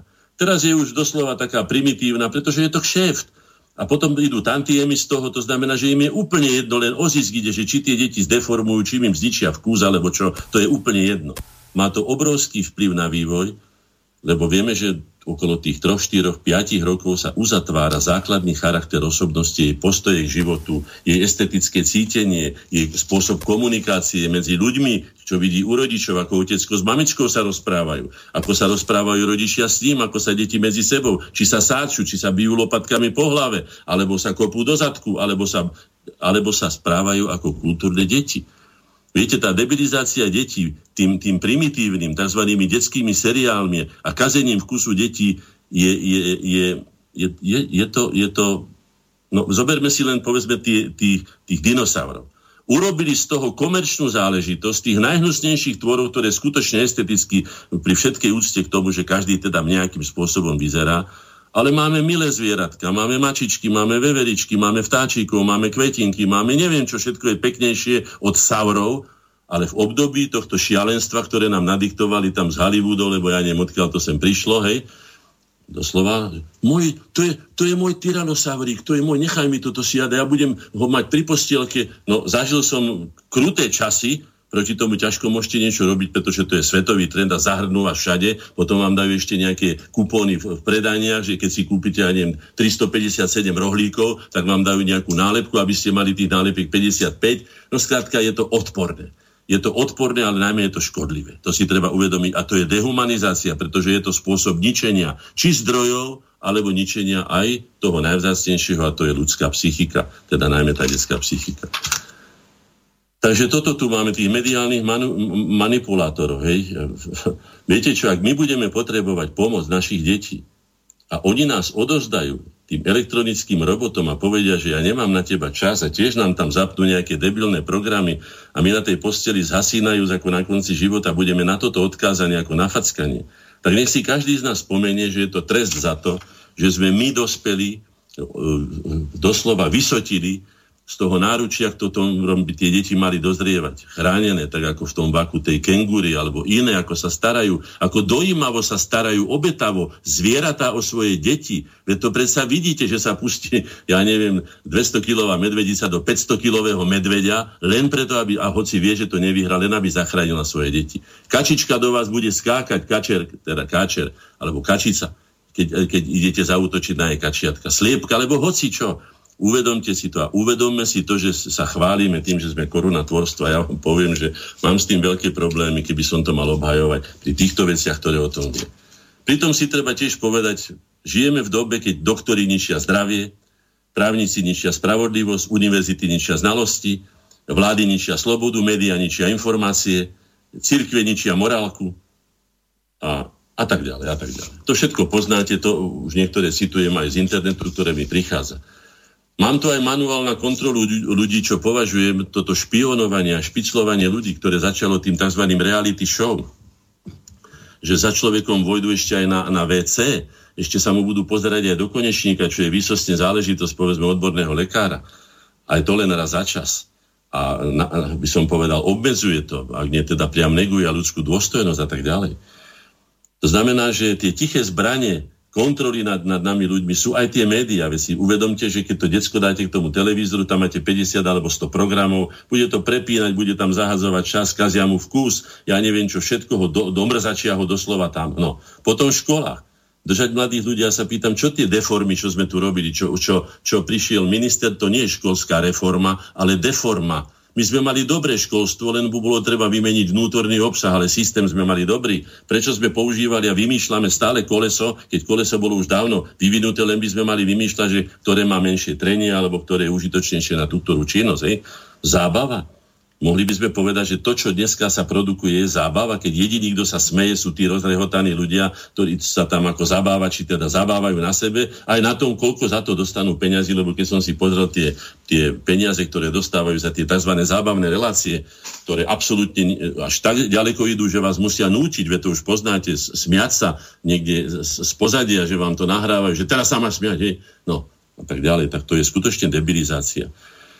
No, no, toľko by som povedal, že takým tým, tým, tým no tuto pani, samozrejme, Lasica, Magdalena Lasicová, hej, Vašariová, ona sa tu pustila, že musíme uskutočniť veľkú kultúrnu zmenu.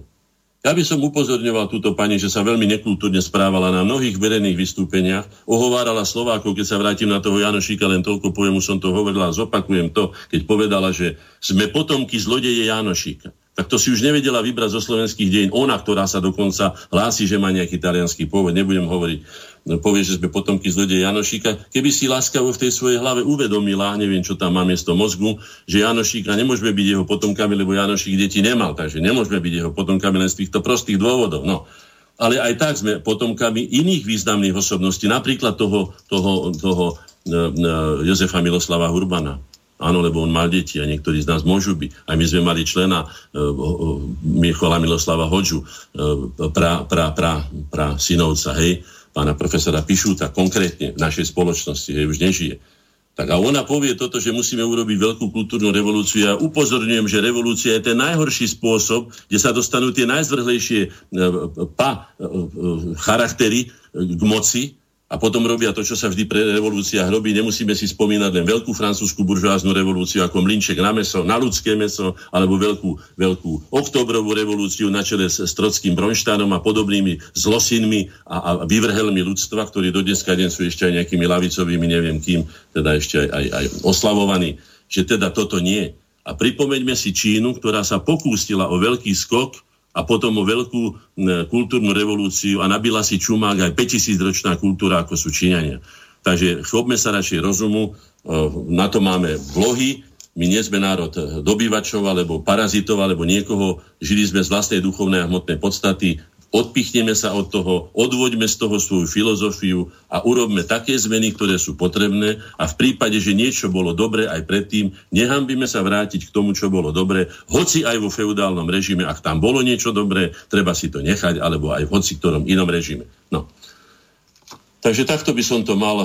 Predstavte si ešte jednu vec, poviem, čo, čo tiež ide k dehumanizácii, čím sa blížime k totalite.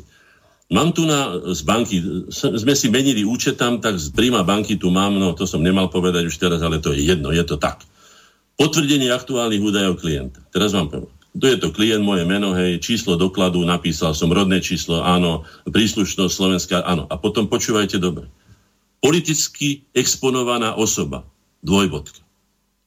Tak mňa sa banka pýta, či ja som politicky exponovaná osoba, pritom bez toho, aby vôbec charakterizovala ten obsah, čo to pre nich znamená politicky exponovaná osoba, lebo ja som pre, presvedčený, že napríklad všetci sú politicky exponovaní, pretože všetci boli pri voľbách, alebo tí, ktorí môžu voliť, a všetci môžu byť politickí a mali by byť aj politicky exponovaní, pretože politika je vec verejná, politika v demokratickom systéme, aj keď je aký taký, ale je, je povinnosťou každého človeka, aby sa podielal na správe vecí verejných a miešal sa do politiky, či už v kultúre, alebo ja neviem, na svojom mieste bydliska, alebo kde.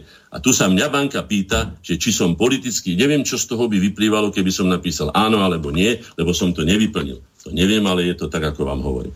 Tak toto tiež prispieva k debilizácii ľudstva, jeho obmedzovaniu a znovu opakujem to, čo som už mnoho razy povedal, táto bordelizácia, debilizácia, chaotizácia sveta smeruje k tomu, aby ľuďom praskli nervy a dožadovali sa poriadku tvrdej ruky, čo je ergo teda totalita a oni už majú pripravených ľudí na totalitu, ktorí nám ukážu, ako sa to robí. Veď sme zažili totalitné režimy, nie my, ale teda dejiny ľudstva. Stačí spomenúť Hitlerov, alebo ja neviem, tam ten bolševický režim, to je jedno. Tak, takto je to. Aj treba tiež povedať ešte ďalšie nebezpečie, že žijeme, najmä mladí ľudia, vo virtuálnom svete tieto techniky a technológie sú už tak vyvinuté, že keď vidím tých ľudí, tie neprítomné tváre ľudí, ktorí majú zapchaté uši e, tými slúchadlami a žijú v úplne inom svete. Jeden v Latinskej Amerike možno, jeden žije, ja neviem, v Afrike, jeden žije v Amerike, jeden žije, ja neviem, v Anglicku, ja neviem, aké pesničky si tam púšťajú Tí ľudia žijú v neskutočnom svete. Nehovoriac o tom, že ohrozujú aj iných ľudí, pretože človek so zapchatými ušami na prechode môže spôsobiť, ja neviem, smrť aj mnohým iným ľuďom. Alebo neviem, že to vôbec dovolia. Vodiči nesmia e, mobilom teda komunikovať, čo je správne, pochopiteľne, ale títo chodci môžu byť zapchatými ušami a môže tam aj niekto plakať, aj kričať, aj v tej električke. Jednoducho sa, e, e, sa, sa, sa, sa nepočujú. No. Alebo si povedzme taký príklad, ďalšie dehumanizácie. Pán Budaj a spol, e, ten rok si už nepamätal, ale myslím, že išlo rok 1999, po tom, čo sa zmocnila vlády Zurindova klika a došlo k tzv. deratizácii to bol ich výraz deratizácii svojich politických oponentov v slovenskej televízii, kde ich na ktorom si už neviem, či 22. či akom poschodí, deratizovali tým, že im tam dali sbs ktorá sledovala ešte aj, či idú na záchod a ako idú na záchod a koľko sú tam a tak ďalej. Skrátka ich ponižovali. A nazval to pán veľký demokrat Budaj, súčasný poslanec, deratizáciou. No, tak teda čo si povieme na to? Čo ešte by sme chceli si viacej doviesť? Tak čo, no, dáme len, si... Že takto pojem deratizácia sa používa v prípade hlodavcov, potkanov, ja myši a tak ďalej, čiže to je... To je to strašnejšie, že to hubenie. Áno, ja viem, čo je to deratizácia. Ratus, ratus je, je potkan, hej, ja viem, ale on to použil v prípade ľudí a ten človek sedí dneska v parlamente a dáva nám morálne súdy, veď si všimnite, aký, ako sa on rozčuluje nad tým, že ako si to mohli toto dovoliť. A on toto si dovolil verejne povedať o svojich kolegoch v televízii, ako hovorím, deratizáciu svojich kolegov. No, e, škoda sa k nejakému Budajovi vracať. E, bol to Eštebák s krycím menom Domovník. Ja som prekvapený, že vôbec Eštebáka postavil Matovič na svoju kandidátku a že ho ešte dal aj do nejakej tieňovej vlády. Jeho kvalifikácia bola kotolník. No, no ja sa k tomu vyjadrovať nebudem, ani k pánovi Matovičovi sa nebudem vyjadrovať, sú hlboko pod môj úroveň, aby som o tom vôbec uvažoval. Ale ako príklad toho, čo je dnešný problémom dnešnej relácie, je to príklad, keď sa použije spôsob na deratizáciu hlodavcov ako voči ľuďom. Tak to je príklad, eklatantný príklad dehumanizácie, komunikácie a medziludských vzťahov. Dáme si muziku, alebo ideme ďalej? Mm, dáme si nejaké e-maily e, z toho dôvodu, že hm, neviem, či sa to vôbec e, hodí, ale e, aby sme tu necenzurovali, napísala nám poslucháčka Jarmila e-mail, veľmi dlhý, vyberiem to podstatné. Pán Hornáček, srdečne vás pozdravujem oboch a zdôrazňujem, že si vás veľmi vážim a rada vás počúvam. Otázku. Za to vám patrí poďakovanie. Prepáčte mi, ale nemôžem. Nemôžem sa vnútorne vysporiadať s výsledkami volieb. Nakoniec my sme o tomto hovorili s pánom Hornáčkom aj pred reláciou. No, pani poslucháčku zaráža to, že eh, včera nemohla počúvať eh, reláciu, kde by sa bola pana Kotlebu na to rovno spýtala, že či je naozaj pravda, že sa spojil so Smerom len kvôli tomu, aby odobral hlasy pánovi Harabinovi. O tak váženej osoby by som chcela počuť váš názor. No, takže pán Hornáček, ja neviem, aj keď to ja... nepatrí do dnešnej relácie, ale... To, čo viem o tomto narýchlo, aby sme sa nezdržovali. Predovšetkým, mali sa stretnúť tí kandidáti, ktorí to dobre myslia s budúcnosťou slovenského národa, slovenského štátu a tak ďalej. Mali sa stretnúť minimálne pol roka predtým. Všetci, ktorí v tejto hre sú, mimo tých, ktorí hrajú za, za Brusel, mimo tých, ktorí hrajú za Sereša a tak ďalej. Čiže to už my vieme, ktorí sú, aj oni to vedia, ktorí sú. Národní kandidáti. To, áno, a mali sa dohodnúť na jednom človeku, na ktorého budú hrať všetci. Ako som povedal, keď už by to inak nešlo, tak aspoň medzi tými hlavnými kandidátmi by si mali hodiť korunu, keď sa nevedia dohodnúť a mali to rešpektovať, či padne tomu, lebo onomu a za tým ísť. Vtedy mali akú takú šancu, nehovorím, že veľkú, ale akú takú. Takto šancu nemali, ja som to povedal jednoznačne slovami, ktoré teraz opakujem. S týmto, čo sa rozohralo v národných silách, sa nedá nič iné, iba prehrať. Konec citátu. No, samozrejme ľudia sa to nemajú radi, lebo si áno, vy ste si taký pesimist. Nie, ja som realista, ja predsa v tejto veci 30 rokov sa, sa, sa zaoberám tými vecami, poznám osobne všetkých týchto ľudí, ktorí sú v hre. A keď už nikto nepočúva môj varovný hlas v dobrom, veď ja som do, do toho nevstúpil, ja som chcel poradiť dobre a nakoniec to dopadlo tak, ako som povedal, tak nechajme to tak. Dobre? Bolo to celkom logické, ako to dopadlo. No. Mm. Bohužiaľ je to tak. E, pán Môže... Hornáček, e, vy ste hovorili, že máte pripravenú nejakú e, chvíľku poézie. Ešte, áno, budem mať, ale prečítam ešte to, čo tu mám, aby, aby ste tie absurdity ano. vedeli, ako prebieha dehumanizácia. Hej. Mám tu nás z roku 2011 v Jihlavskej porodnici blahoželal primátor Jihlavy prvé narodenému dieťaťu, ktoré sa narodilo v roku 2011. Matka mala 15 rokov, otec 55, pritom ten otec bol jej otec.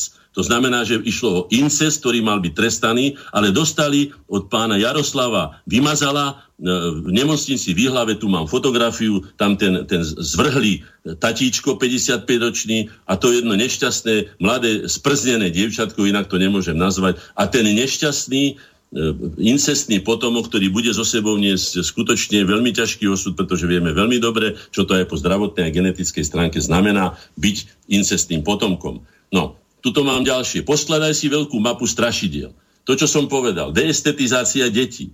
Aké strašidla? Veď isté, že aj strašidla boli v, v, v, v rozprávkach, ale nie len strašidla a predovšetkým nad nimi vynikal ten hrdina, ktorý bol pekný, urastený, normálny, e, schopný a tak ďalej a tak ďalej. Ďalej, tuto mám tričko. Slovek for Advanced. Spomeniem len slova, ktoré tu u Kocúra Chlpatého, to je asi autor u Kocúra Chlpatého, ktoré slova zo slovenského bohatého nádherného slovníka slovančiny vybral. Dobre počúvajte. Budzugáň, čongál, ohreblo, šklban, hňub, dzigať. No, nebudem to čítať ďalej, je to evidentný posmech a výsmech zo Slovenčiny, je zhadzovanie. Tuto mám z Ondrejského cintorína z tohoto. Fuck, kult, fuck culture, teda fuck kultúra. Hm? Viete, čo je to fakt, nebudem to opakovať. Mm-hmm. Je to presne také ako ten film uh, fuck, uh, fuck you, pán profesor. Hej? Toto sa tu normálne konzumuje, proti tomu nikto... Tuto mám ďalší špeciálny obchod pre grafity. Nie som proti tomu, aby sa zabávali aj týmto spôsobom a vyjadrovali, ale to, čo som videl napríklad dneska u nás v Rači, že máme tam tatička Masaryka v brigadírke a máme tam ako smrčku s brigadírkou generála, generála Štefánika. Chystám sa to si nafotiť, musím niekedy vystúpiť, lebo je to medzi, medzi, medzi zastávkami dvomi. Je rok Štefánikov, nikoho nenapadlo, ani starostu Rači, ani nikoho, že by s takýto posmechom, kde je Štefánik ako smrťka e, urobený a tatiček Masaryk ako taký fešáčik. No, Tuto máme Body Art Show, ďalšie, Stredisko kultúry na Vajnorskej 21. Malovanie na telo e, e, v strhujúcom príbehu. No, tak to nebudem ani komentovať, kde sa tam nejaké holanie pre- prezentujú a nejakí hlupáci, ktorí majú malovať na plátna alebo na drevo, alebo na čo chcú, tam malujú ľudské telo, keď vedia veľmi dobre, aké sú farby jedovaté, aké je to nebezpečné a okrem toho je to aj ponižujúce pre človeka, aby hral úlohu plátna alebo nejakého podkladu na, na malovanie. No, tuto e, vyzlečená žena Teresa Mašková, neviem, kto je to pani Teresa Mašková, alebo slečná, hej, Tenezis. je tu v spodnom prádle a teraz nejde o to, že ja som nevidel ženu v spodnom prádle, ale uvedomte si, že na tých zastávkach je to pod stanicou. Chodia malé deti, aj troj, štvorročné, päťročné, aby tam videli polonahu ženu, nejakú Terezu Maškovú. Tu na Body Fiction 1. 2018, hej, dve ženy polovyzlečené len s, s, s v hlbokom teda objatí, takmer by som povedal sa milujúce, um, mesiac fotografie a tak ďalej a tak ďalej. Ďalej, Halloween, Masquerade Club Presence, dokrvavená, dohryzená, zmrzačená žena, ktorej trčí kus chrupu ako mŕtvole a tak ďalej. Toto je Hello, október 1931. Dievča v pavúčej sieti, žena s revolverom. Mohol by si byť toto. Tam je samozrejme, ja neviem, jak sa volajú tie príšerky, čo to lozia, tí pavúči muži a hento a tamto. To sú zory pre naše deti. Preto to, čo som povedal, keď hovorím Filipko, s môjmu vnúčikovi, daj si tú čiapku tak, ako to má byť, lebo šild je na to, ten, aby, aby ti tieň, to je tienidlo na oči. On povie, aj náš prem, aj náš uh, tréner to detko tak nosí. No tak tam už potom človek skutočne sklapne, pretože no, prípad Kalmus, nemusím hovoriť, kto je to Kalmus. No, kam patrí Kalmus, mám povedať ja, že kam patrí, to už není tu dosť psychiatrov, nie je tu dosť súdnych ľudí, ktorí by povedali, že takíto ľudia, ktorí sa zaoberajú tým, že prznia všetko, čo neurobili, robia škody a robia si srandu z nás všetkých a robia nám ešte aj škodu a hambu, že kam patria? No. Ale treba o nich natočiť film, tu na, že je napísané, hej, e, kom, kompro, nekompromisný košický idiot. Vie, Nec, to viete, čo je slovenského národa, umelec, performer a tak ďalej. No, tento typ ľudí, keď sa bude medzi nami, tak potom to nakazí celú spoločnosť a deti si budú myslieť, že to je normalita, tak sa budú takýmto spôsobom správať aj medzi sebou, aj voči rodičom, aj voči učiteľom a nakazí to celú spoločnosť. Ďalej, Noc je náš deň, je tu na, na, na, na, na, na Demenovku, dar k Demenovku, samozrejme mladé devča, poďte sa opiť do klubu, tu máte vlka ako príklad, alebo neviem čo. A samozrejme, žena by mala propagovať alkohol. Toto je na našich plagátoch, hej? Systém kazenia detí. Už vieme o tej kalokagaty, že už Gréci vedeli, že treba tu rovnovážne vychovať tú osobnosť, aby bola schopná aj fyzicky, aj duševne obstať a tak ďalej, pripravená, pripravená na život. Hej? My ich nepripravujeme na reálny život, na virtuálny život nejakých úplných hrdinov, ktorí v živote v živote neboli a kazí im to spôsob, aby sa oni nejakým spôsobom reálne zaradili do života. To je debilizácia, znovu to zopakujeme. Odlušťovanie sveta, vinníci. Kto przní duševný svet nielen našich detí, kto przní, hej? Tými pakultúrnymi zvratkami, ktoré som tu povedal len tak na, na, na okraj, lebo toho je more. Pozrime si vlastníkov médií a ich prisluhovačov Autori, režiséri, dramaturgovia, herci, ktorí sú za peniaze a potlesk, či za minútu slávy, alebo na obrázok na titulnej strane, alebo závislosť na, pot, na, na, na, potlesku, ako som povedal. Dajte si pozor na ľudí, ktorí sú odkázaní na potlesk. Tí ľudia sú schopní ako na drogu kvôli tomu potlesku a kvôli tomu úspechu predať aj vlastnú mater. Tie, tie všelijaké bezcené, pre, bezcené, samozrejme bezcené z hľadiska hodnotového systému kultúrneho človeka, grémy či Oscary, ktoré sú komerčnými cenami, kde sa predá skutočne všetko, len aby to malo komerčný úspech. Hej? Títo ľudia, odkázaní na, na, na, na potles, ako som to povedal, sú schopní akejkoľvek zvrhlosti. A je im úplne jedno. A najmä v elektronických médiách, či to, či to je lebo tie elektronické médiá ja považujem, prepačte, že som to tak napísal, globálny skazovod. To je globálny skazovod tam je dobrých vecí tak málo oproti tomu, čo je tam spustnuté po každej stránke, teda úbohe, ponižujúce, úpadkové a tak ďalej, rozkladné, že to treba hľadať pomaličky. No. Tuto mám tú knižku, už som o nej hovoril, moja prvá knižka o sexe, už poviem len to. Je na pulte, odfotil som si to, dobre počúvajte, tu je to. Uh, angličtina pre deti. Uh, historický atlas Slovensko, história Európy, staré grecké povesti a báje, najkrajšie slovenské rozprávky, veľká kniha Riekaniek a moja prvá kniha o sexe. Normálne, verejne je toto dávané, ako som už povedal, deťom, ktoré so sexualitou nielenže nemajú, ale ani nepotrebujú mať nič spoločné a ani nemôžu, pretože nemajú na to pripravené, fyziologicky nie sú na to pripravené, nehovoriac o tom, že nie sú pripravené ani, ani ani, ani psychicky na to, hej? Pretože to nie je len, ja neviem, láska dvoch slizníc alebo otieranie sa, ale to teda mal by byť nadviazaný asi kvalitný ľudský vzťah, ktorý je schopný potom zaviesť, povedzme, aj rodinu. No a teraz toto všetko, a teraz samozrejme už je 56, takže pustím sa do toho, do toho, čo som povedal. Uh, je jednoznačné, podľa toho, čo som povedal, že sme sa vydali zlou cestou. E, poviem prečo zlou cestou a prečo som si dovolil to hneď aj charakterizovať, pretože touto cestou už išli mnohé civilizácie a všetky, a máme o tom doklady, máme o tom literatúru, máme o tom e, historické diela, máme o tom mnoho dokladov na to, aby sme vedeli, že táto cesta je cestou vlastne seba zaprenia svojej ľudskej podstaty. A tá končí len len, na, len, len teda by som povedal na smetisku deň. Tak skončilo mnoho civilizácií a ja osobne e, nemám ani pocit, že by som mal takto skončiť. Som presvedčený, že Slovania a Slováci ešte nepovedali svoje e, slovo, ktoré by mali také závažné slovo do, do svetovej civilizácie, že teda máme túto, túto šancu, o tom bola aj naša konferencia, ktorú sme mali pri príležitosti 200. výročia Ludovita Štúra, e, Slovanstvo a, a svet súčasnosti sme to nazvali. Čiže vytvoril som určitú perspektívu, že by sme mali byť príkladom pre iných ľudí, pre iné civilizácie, že sa to dá ľudským spôsobom, že nemáme inú možnosť než pri tom obrovskom množstve ničivých zbraní, ktoré majú nielen obidve, ale asi 10 už alebo koľko strán, ktorými sa vyvraždíme všetci. Takže takto. Nazýva sa to zlá pretucha.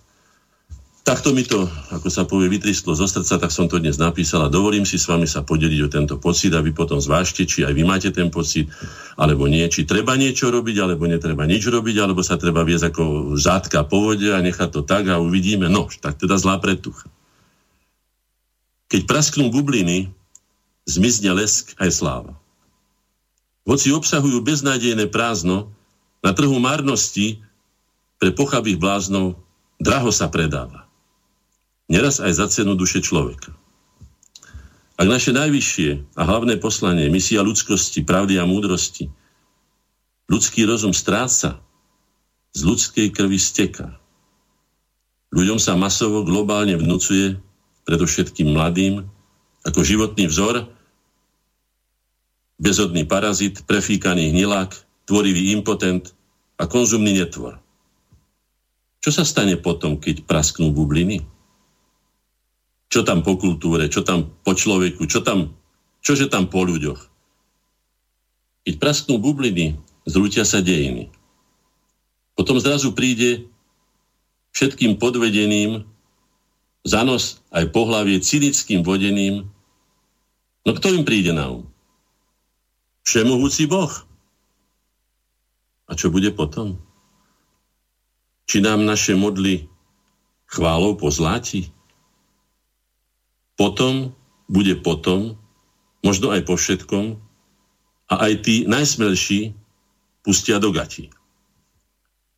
Bude však zbytočné na kolenách v prachu padať do bez seba, lutovať, banovať, omily preklínať, žobrať pomoc z neba, k Bohu ruky spínať, nech nám zdravý rozum do hlav navráti.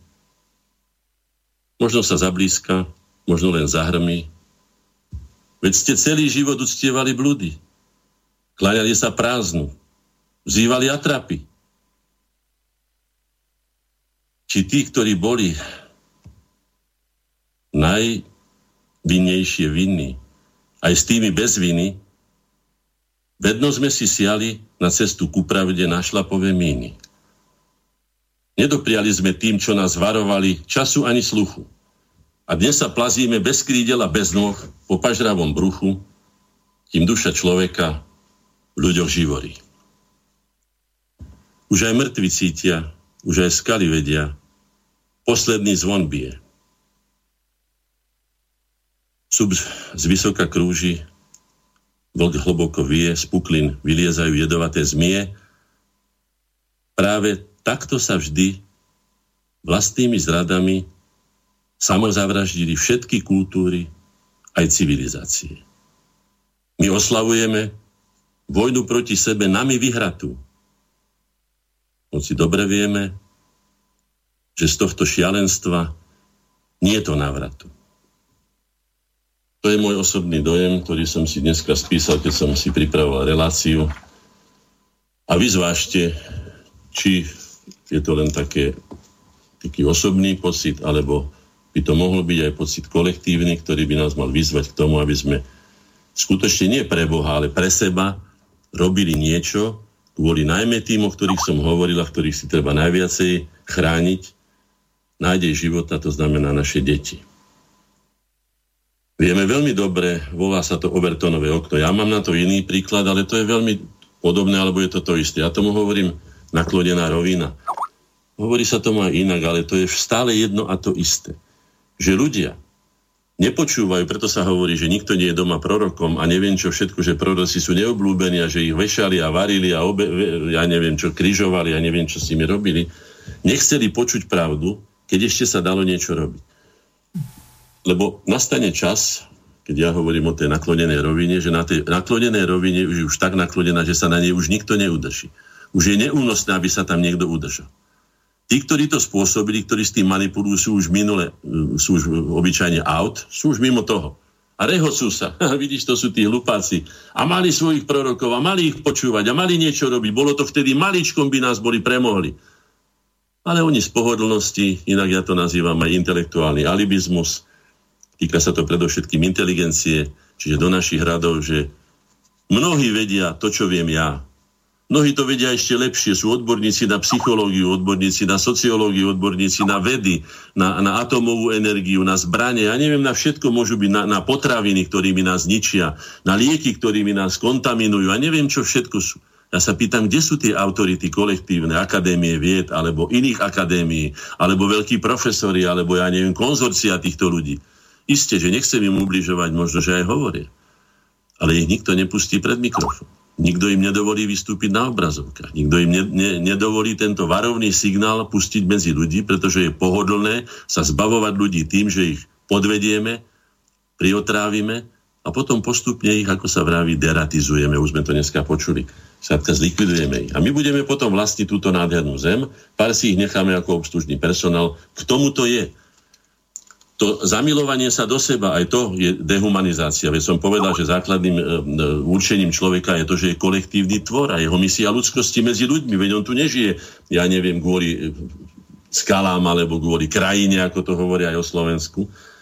Všimnite si tú expanziu selfičiek, exponovanie a nadraďovanie seba obdivu, seba lásky, narcizmu fotia. A potom sa čudujú, že to pošlu nejakí, nejakí slintoši, si to tam nachytajú, zistia, že to je pekné dievča, alebo chlapec, alebo ja neviem, čo teda tam vidia v tom, no a začnú ho vidierať, začnú sa napichnú mu na ne, potom mu urobia zo života peklo. Nakoniec ho možno, že aj skutočne sprznia, zničia mu život a tak ďalej.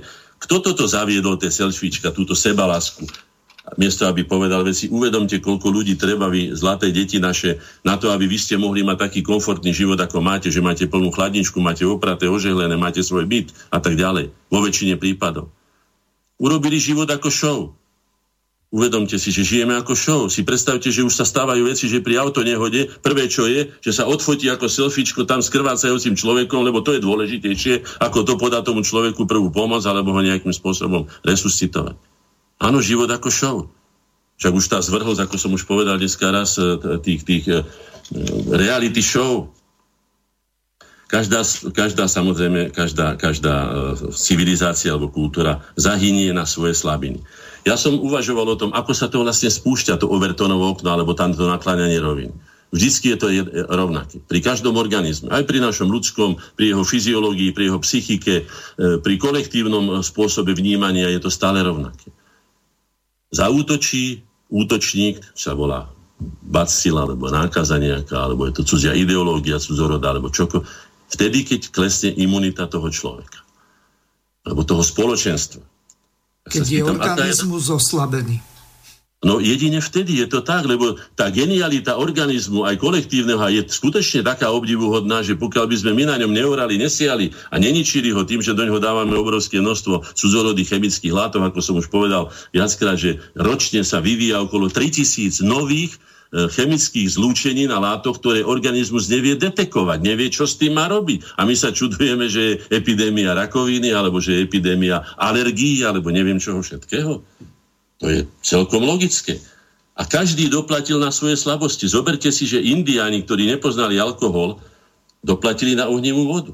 Našli tí útočníci, ktorí chceli obsadiť ich územie, našli ich slabinu a infikovali ich tým. Pamätajte si na opiovú vojnu, ktorí tí veľkí džentlmeni ktorí sa tak ako hrdia tým, že majú aké impérium, na ktorým slnko nezapada. Ako sa správali, že vyprovokovali, vnútili si a že degenerovali tam manžuov, hej, opiovou vojnou. To sú kde títo ľudia? My sa tu máme hambiť za niečo, že sme kolaborovali s niekým, kto nás donútil kolaborovať za prvej Slovenskej republiky, keď s tým kolaborovala celá Európa, ktorá ho dostala na vysokého konia.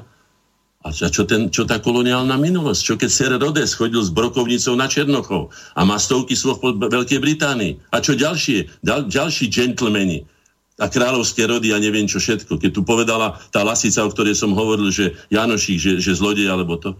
Najväčším zlodejom bol samotný cisár.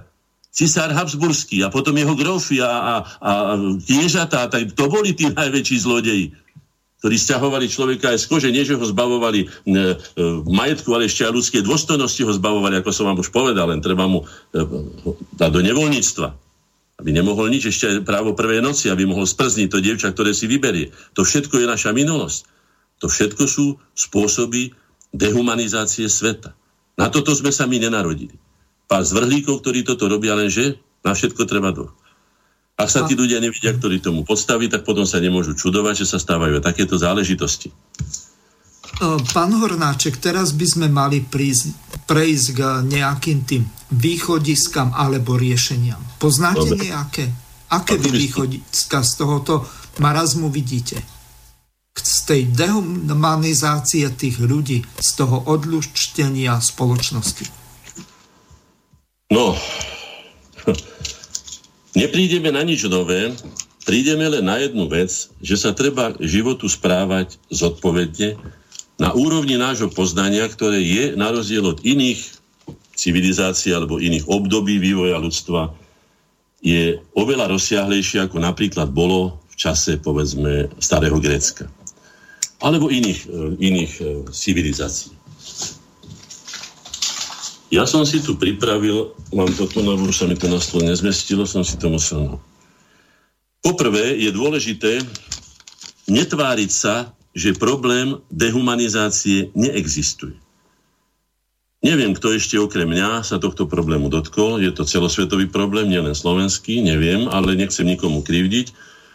Určite sú odborné články na túto tému, sociológii, psychológii, ako to dopadá, ako to pôsobí na človeka, no neviem.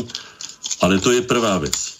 To znamená, že nesmieme sa dopúšťať toho intelektuálneho alibizmu, ktorý som aj na našej spoločnosti pobadal v určitých veciach, že keď bolo treba riešiť konkrétne a povedať toto po prvé, toto po druhé, toto po tretie, toto v takomto slede, toto hento, toto takíto ľudia, tak vtedy sme začali rozprávať, že no vieš, ale tí Číňania s tými Rusmi, a keď tí Američania, keď hento a tamto, tak som pás stačilo, nebudeme diskutovať ďalej, pretože my musíme riešiť náš problém, nie problém, ktorý je politikárčením, že sa tu budeme zabávať hypotézami o tom, čo by kto mohol keby, ale poďme teda riešiť. Čiže poprvé je netváriť sa, že neexistuje. Problém existuje veľmi vážny, je dokonca životný.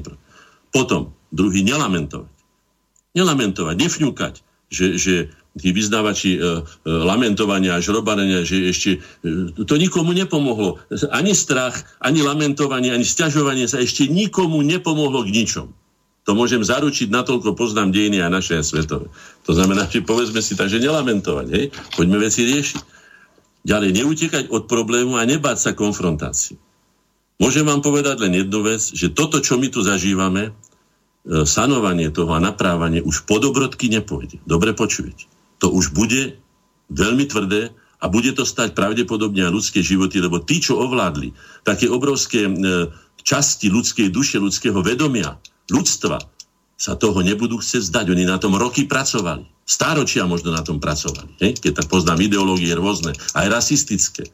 Aj tie, ktoré sa skrývali za vysokú humanitu, ale predsa len mali jeden cieľ, ovládnuť človeka, jeho zdroje, zotročiť ho, vládnuť mu, rozkazovať mu, čo má robiť ako. To znamená, že nesmieme utekať od problému, ak nechceme byť všetci, aj naše deti, ak ich nechceme odsúdiť.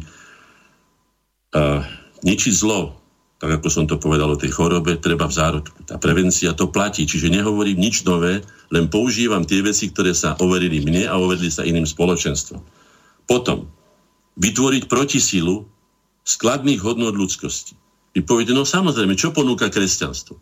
Seba obetuj sa, buď disciplinovaný, dodržiavaj desatoro, e, buď skromný, e, neprežieraj sa, netvár sa, že si tu iba jedenkrát, akože sa hovorí, že iba jedenkrát žiješ, lebo my žijeme veľakrát, veď my sme, ako som už to povedal, neviem, či v tejto relácii vašej, my sme nositeľmi odkazu 22 živých generácií našich predkov. 22 generácií náš genom nesie, to znamená zhruba 400 rokov ľudskej skúsenosti. My nemôžeme povedať, že žijeme. Mnohé veci sa aj vyčudujete, prečo sa vám toto sníva, alebo prečo toto viete. To všetko sú prenosy z hlbokých našich dejín, z nášho vedomia, spoločenského vedomia jedného rodu, kde naši priami predkovia k nám prehovárajú určitým spôsobom, ktorý zatiaľ ešte nevieme snad dekodovať. Možno tí jogíni to vedia, neviem ja o tom, ale veci sú, táto sú už veci.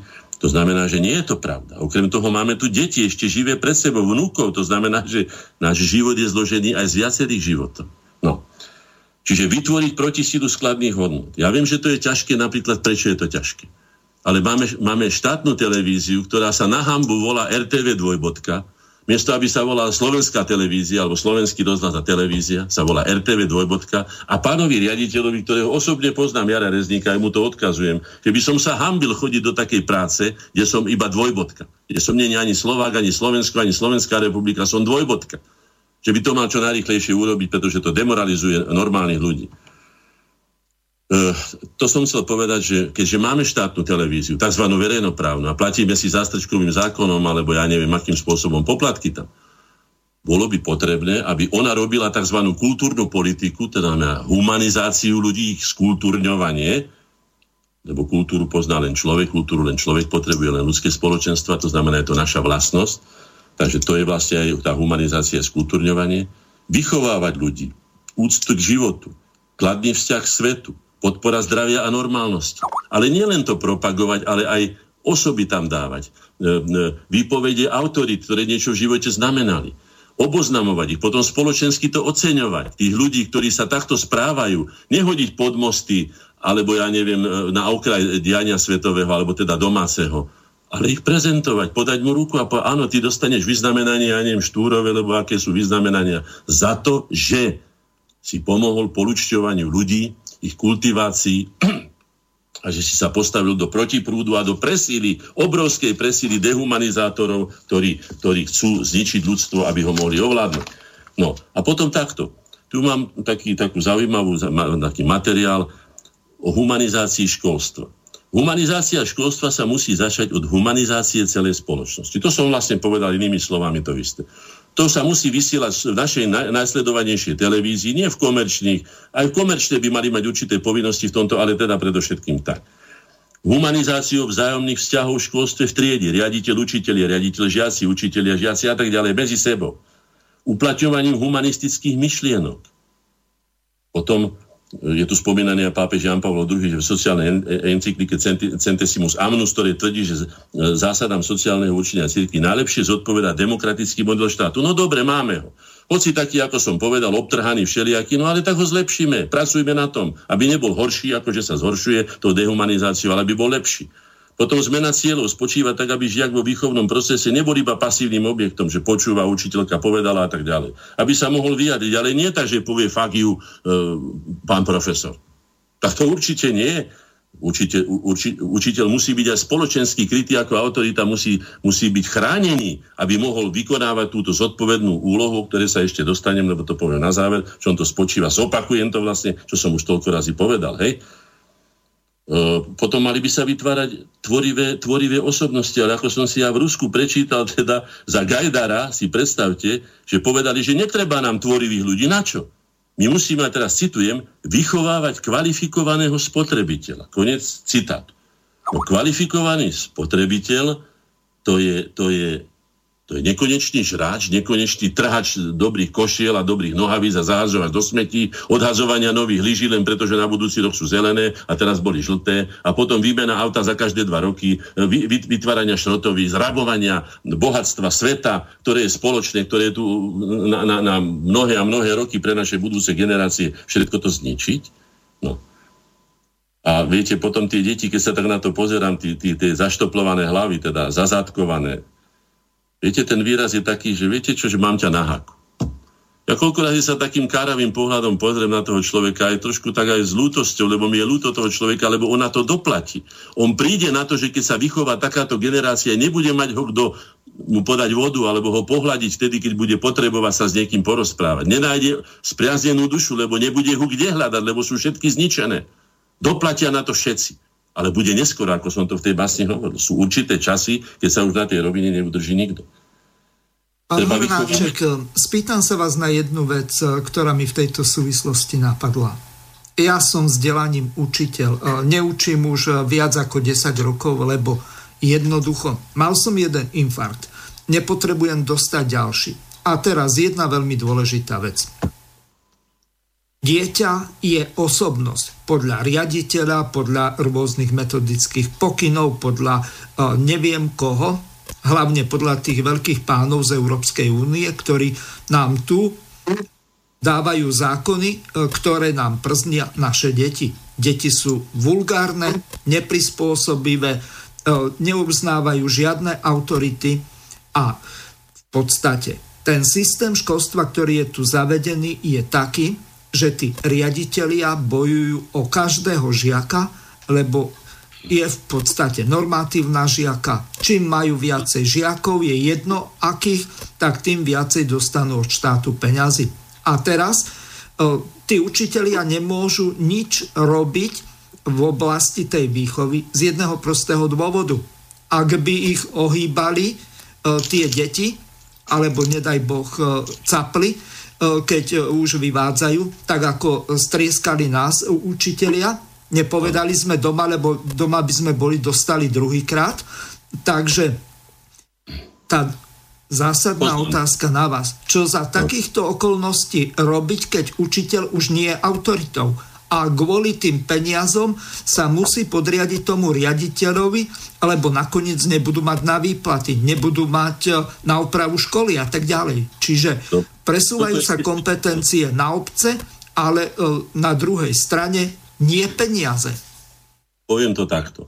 Je to systémová zmena, to sa nedá zmeniť tým, že od jedného ku druhého. Toto, čo vy hovoríte, to je systémová zmena. Je to otázka, ktorú si musia položiť politici a povedať sa, chceme mať debilov, alebo chceme mať inteligentných, zdravých ľudí, ktorí budú pokračovať v živote úspešne, aby sme ďalej teda mohli plniť svoju vôľu. To je zásadná otázka. To musia odpovedať tí, ktorí na to majú kompetencie, my ju nemáme. Potom ďalšia vec, keď ste hovorili o tom, že dieťa, áno, každý je osobnosť, väčšia, menšia. Ja uznávam, že každý je, dokonca aj medzi psami sú osobnosti, že jeden psík z toho vrhu šiestich šteniatok je akýsi šikovnejší, bystrejší, druhý je menší. Skladka je to tak, to je prírodný zákon.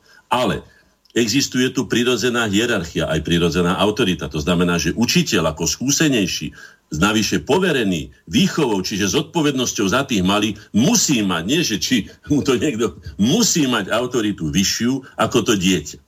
To je celkom jednoznačné. To si musia už potom spoločne uh, učitelia vydobiť, aby toto na to nikto nesiahol, pretože kto nemá autoritu, vidím to na svojich deťoch. Keby som, alebo aj na svojich vnúčat, keby som nemal autoritu, že dedo povedal, lebo dedo, ja som na svoje deti, neviem, či som raz myslím dostal pozadku Martin, ale to je veľmi výnimočné.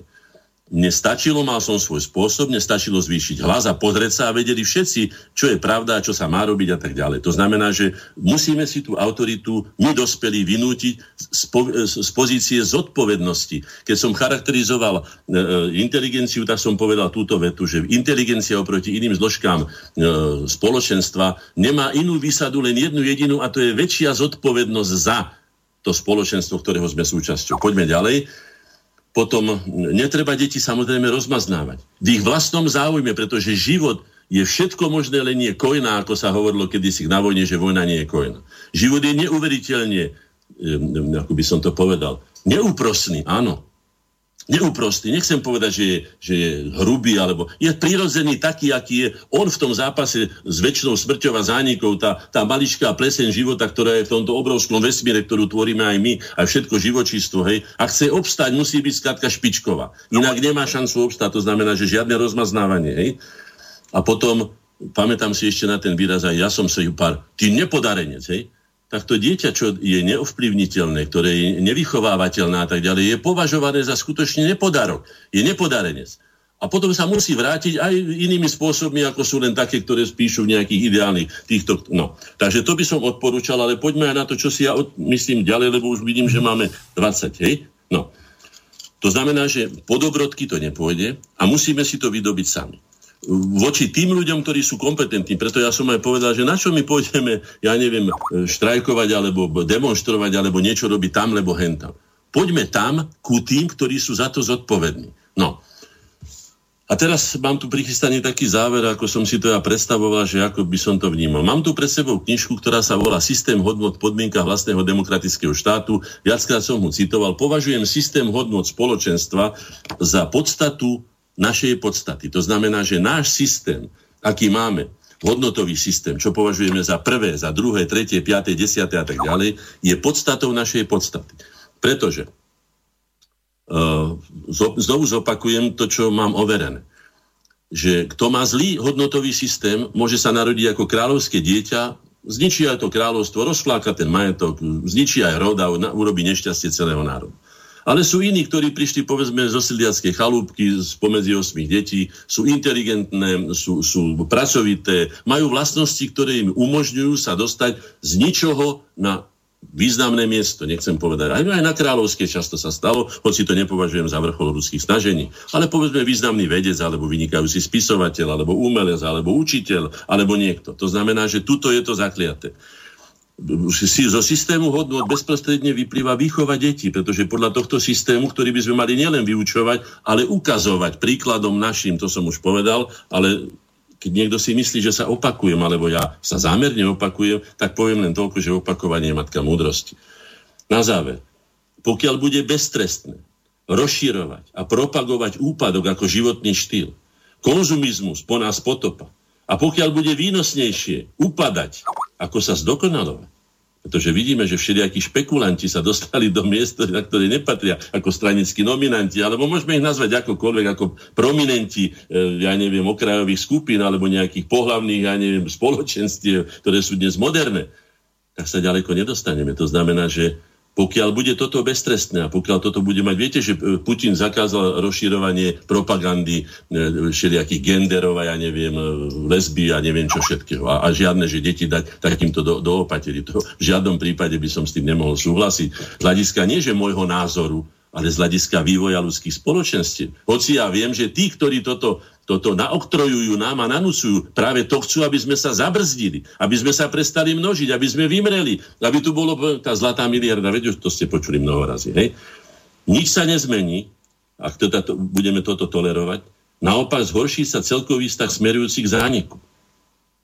To je vážna vec, pretože kedysi boli civilizácie ohraničené tým, že to bola majská, alebo inkská, alebo egyptská, alebo neviem aká. Teraz je to globálna sepsa, ktorou je nakazený celý svet. Najmä mladá generácia, ktorá nemá dostatok skúseností.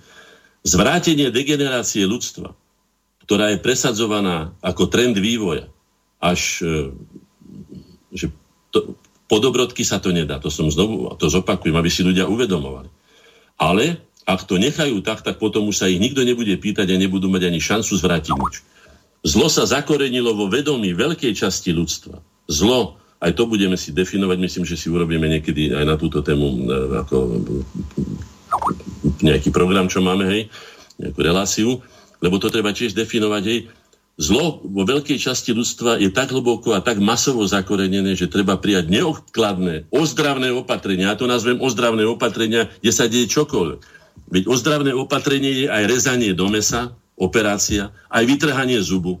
Aj, a takéto veci sú potom zavázanie ich do života. Toto je to, čo by som ja povedal, že je, že je nutné a, a, a potrebné. No a to krédo na záver.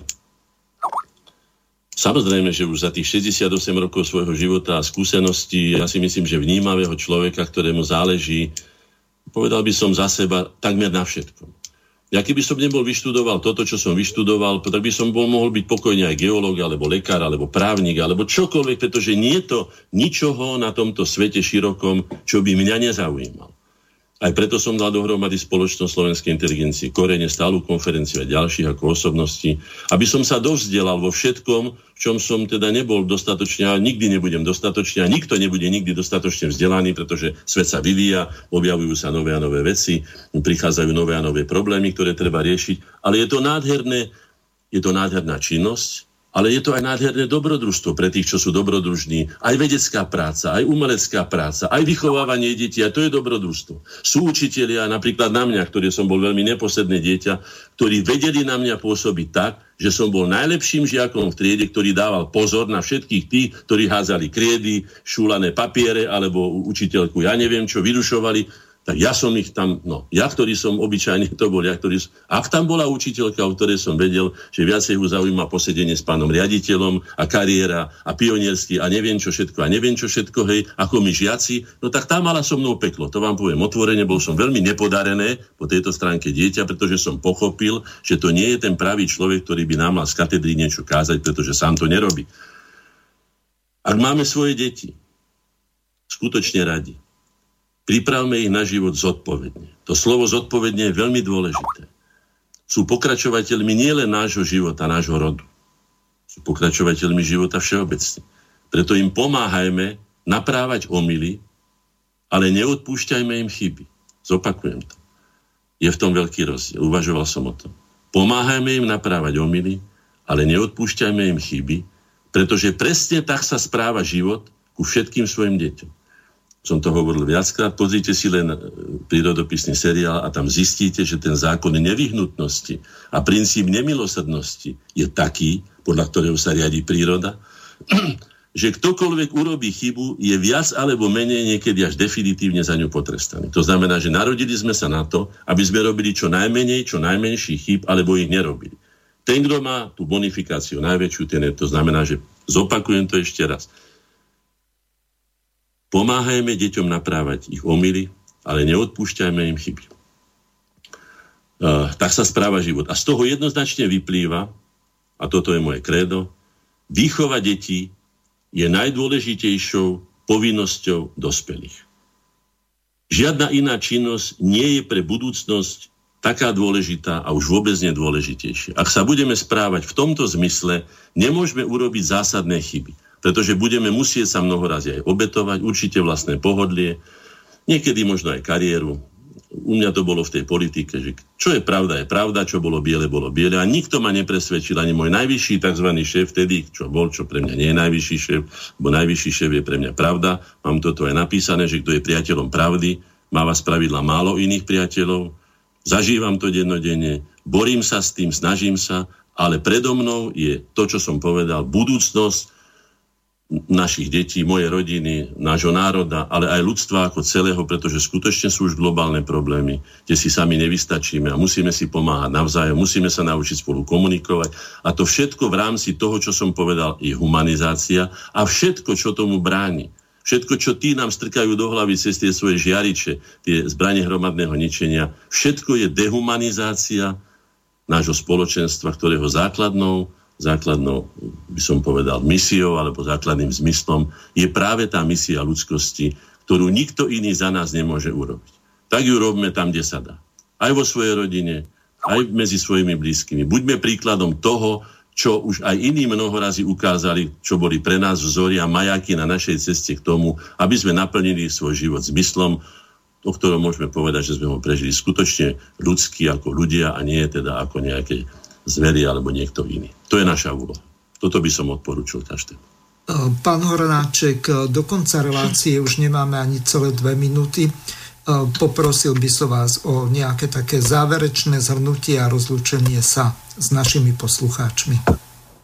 Záverečné zhrnutie som už aj povedal, tak čo sa budem opakovať? Poznáme problém dôkladne, všetci ho poznáme. Vidíme to na tvárach ľudí, pretože ľudia, ako ja ich pozorujem aj v električke alebo na uliciach, nie sú spokojní. Sú upachtení. Treba si povedať aj to, že tempo života, ktoré sme nasadili, my ľudia, alebo nám ho nenasadila ani príroda, ani nikto iný, my sme si ho nasadili, je tiež dehumanizačné, pretože v takomto tempe sa zamýšľať nad vecami a prežívať ich do dôsledku, napríklad ako je niečo ako narodenie človeka alebo jeho smrť, keď sa uzatvára. My nemáme čas prežiť nič. My letíme tam, utekáme hen tam, deti nemáme čas, hodíme mu rýchlo smartfón do ruky, hen to nerob, toto mi dones, tamto urob, tam. No, tak sa musíme nejakým spôsobom zamyslieť. Nechcem povedať, že zastaviť, zastaviť sa nemáme nárok ani právo. Ani sa to nedá. Ale zmiernime to tempo natoľko, aby malo ono ľudský rozmer, aby sme mohli zvažovať tie veci, ktoré my robíme, že či sú skutočne v intenciách toho, čomu sa hovorí korunatvorstva, či my ľudia máme právo sa takto správať, e, alebo teda, alebo, alebo musíme so sebou niečo urobiť. A samozrejme, tak ako to každý hovorí, hovorím to aj, musíme začať od seba, od svojho najbližšieho okruhu, pretože nemáme iný dosah. Bolo by ideálne, keby sme mali na čele štátu autoritu, ktorá by nám bola vzorom, na čele školy, na čele kliniky, na čele, ja neviem, oddelenia, na čele vedeckého ústavu, autority. Aj to musíme sa o to postarať, aby títo ľudia sa dostali e, pred tváre ostatných ľudí, aby mohli e, ten svoj, to svoju skúsenosť, tú svoju múdrosť a to všetko, čo v živote našli, aby nám to mohli odovzdať, lebo ako som povedal, človek je kolektívny tvor a narastol Pán práve... Hornáček, čas. Dobre aby sme si mohli odozdávať to najlepšie, čo je v nás. Ďakujem pekne. Ja tiež vám veľmi pekne ďakujem a lúčim sa s vami a takisto aj s našimi poslucháčmi. Do počutia. Táto relácia vznikla za podpory dobrovoľných príspevkov našich poslucháčov. I ty sa k ním môžeš pridať. Viac informácií nájdeš na www.slobodnyvysielac.sk Ďakujeme.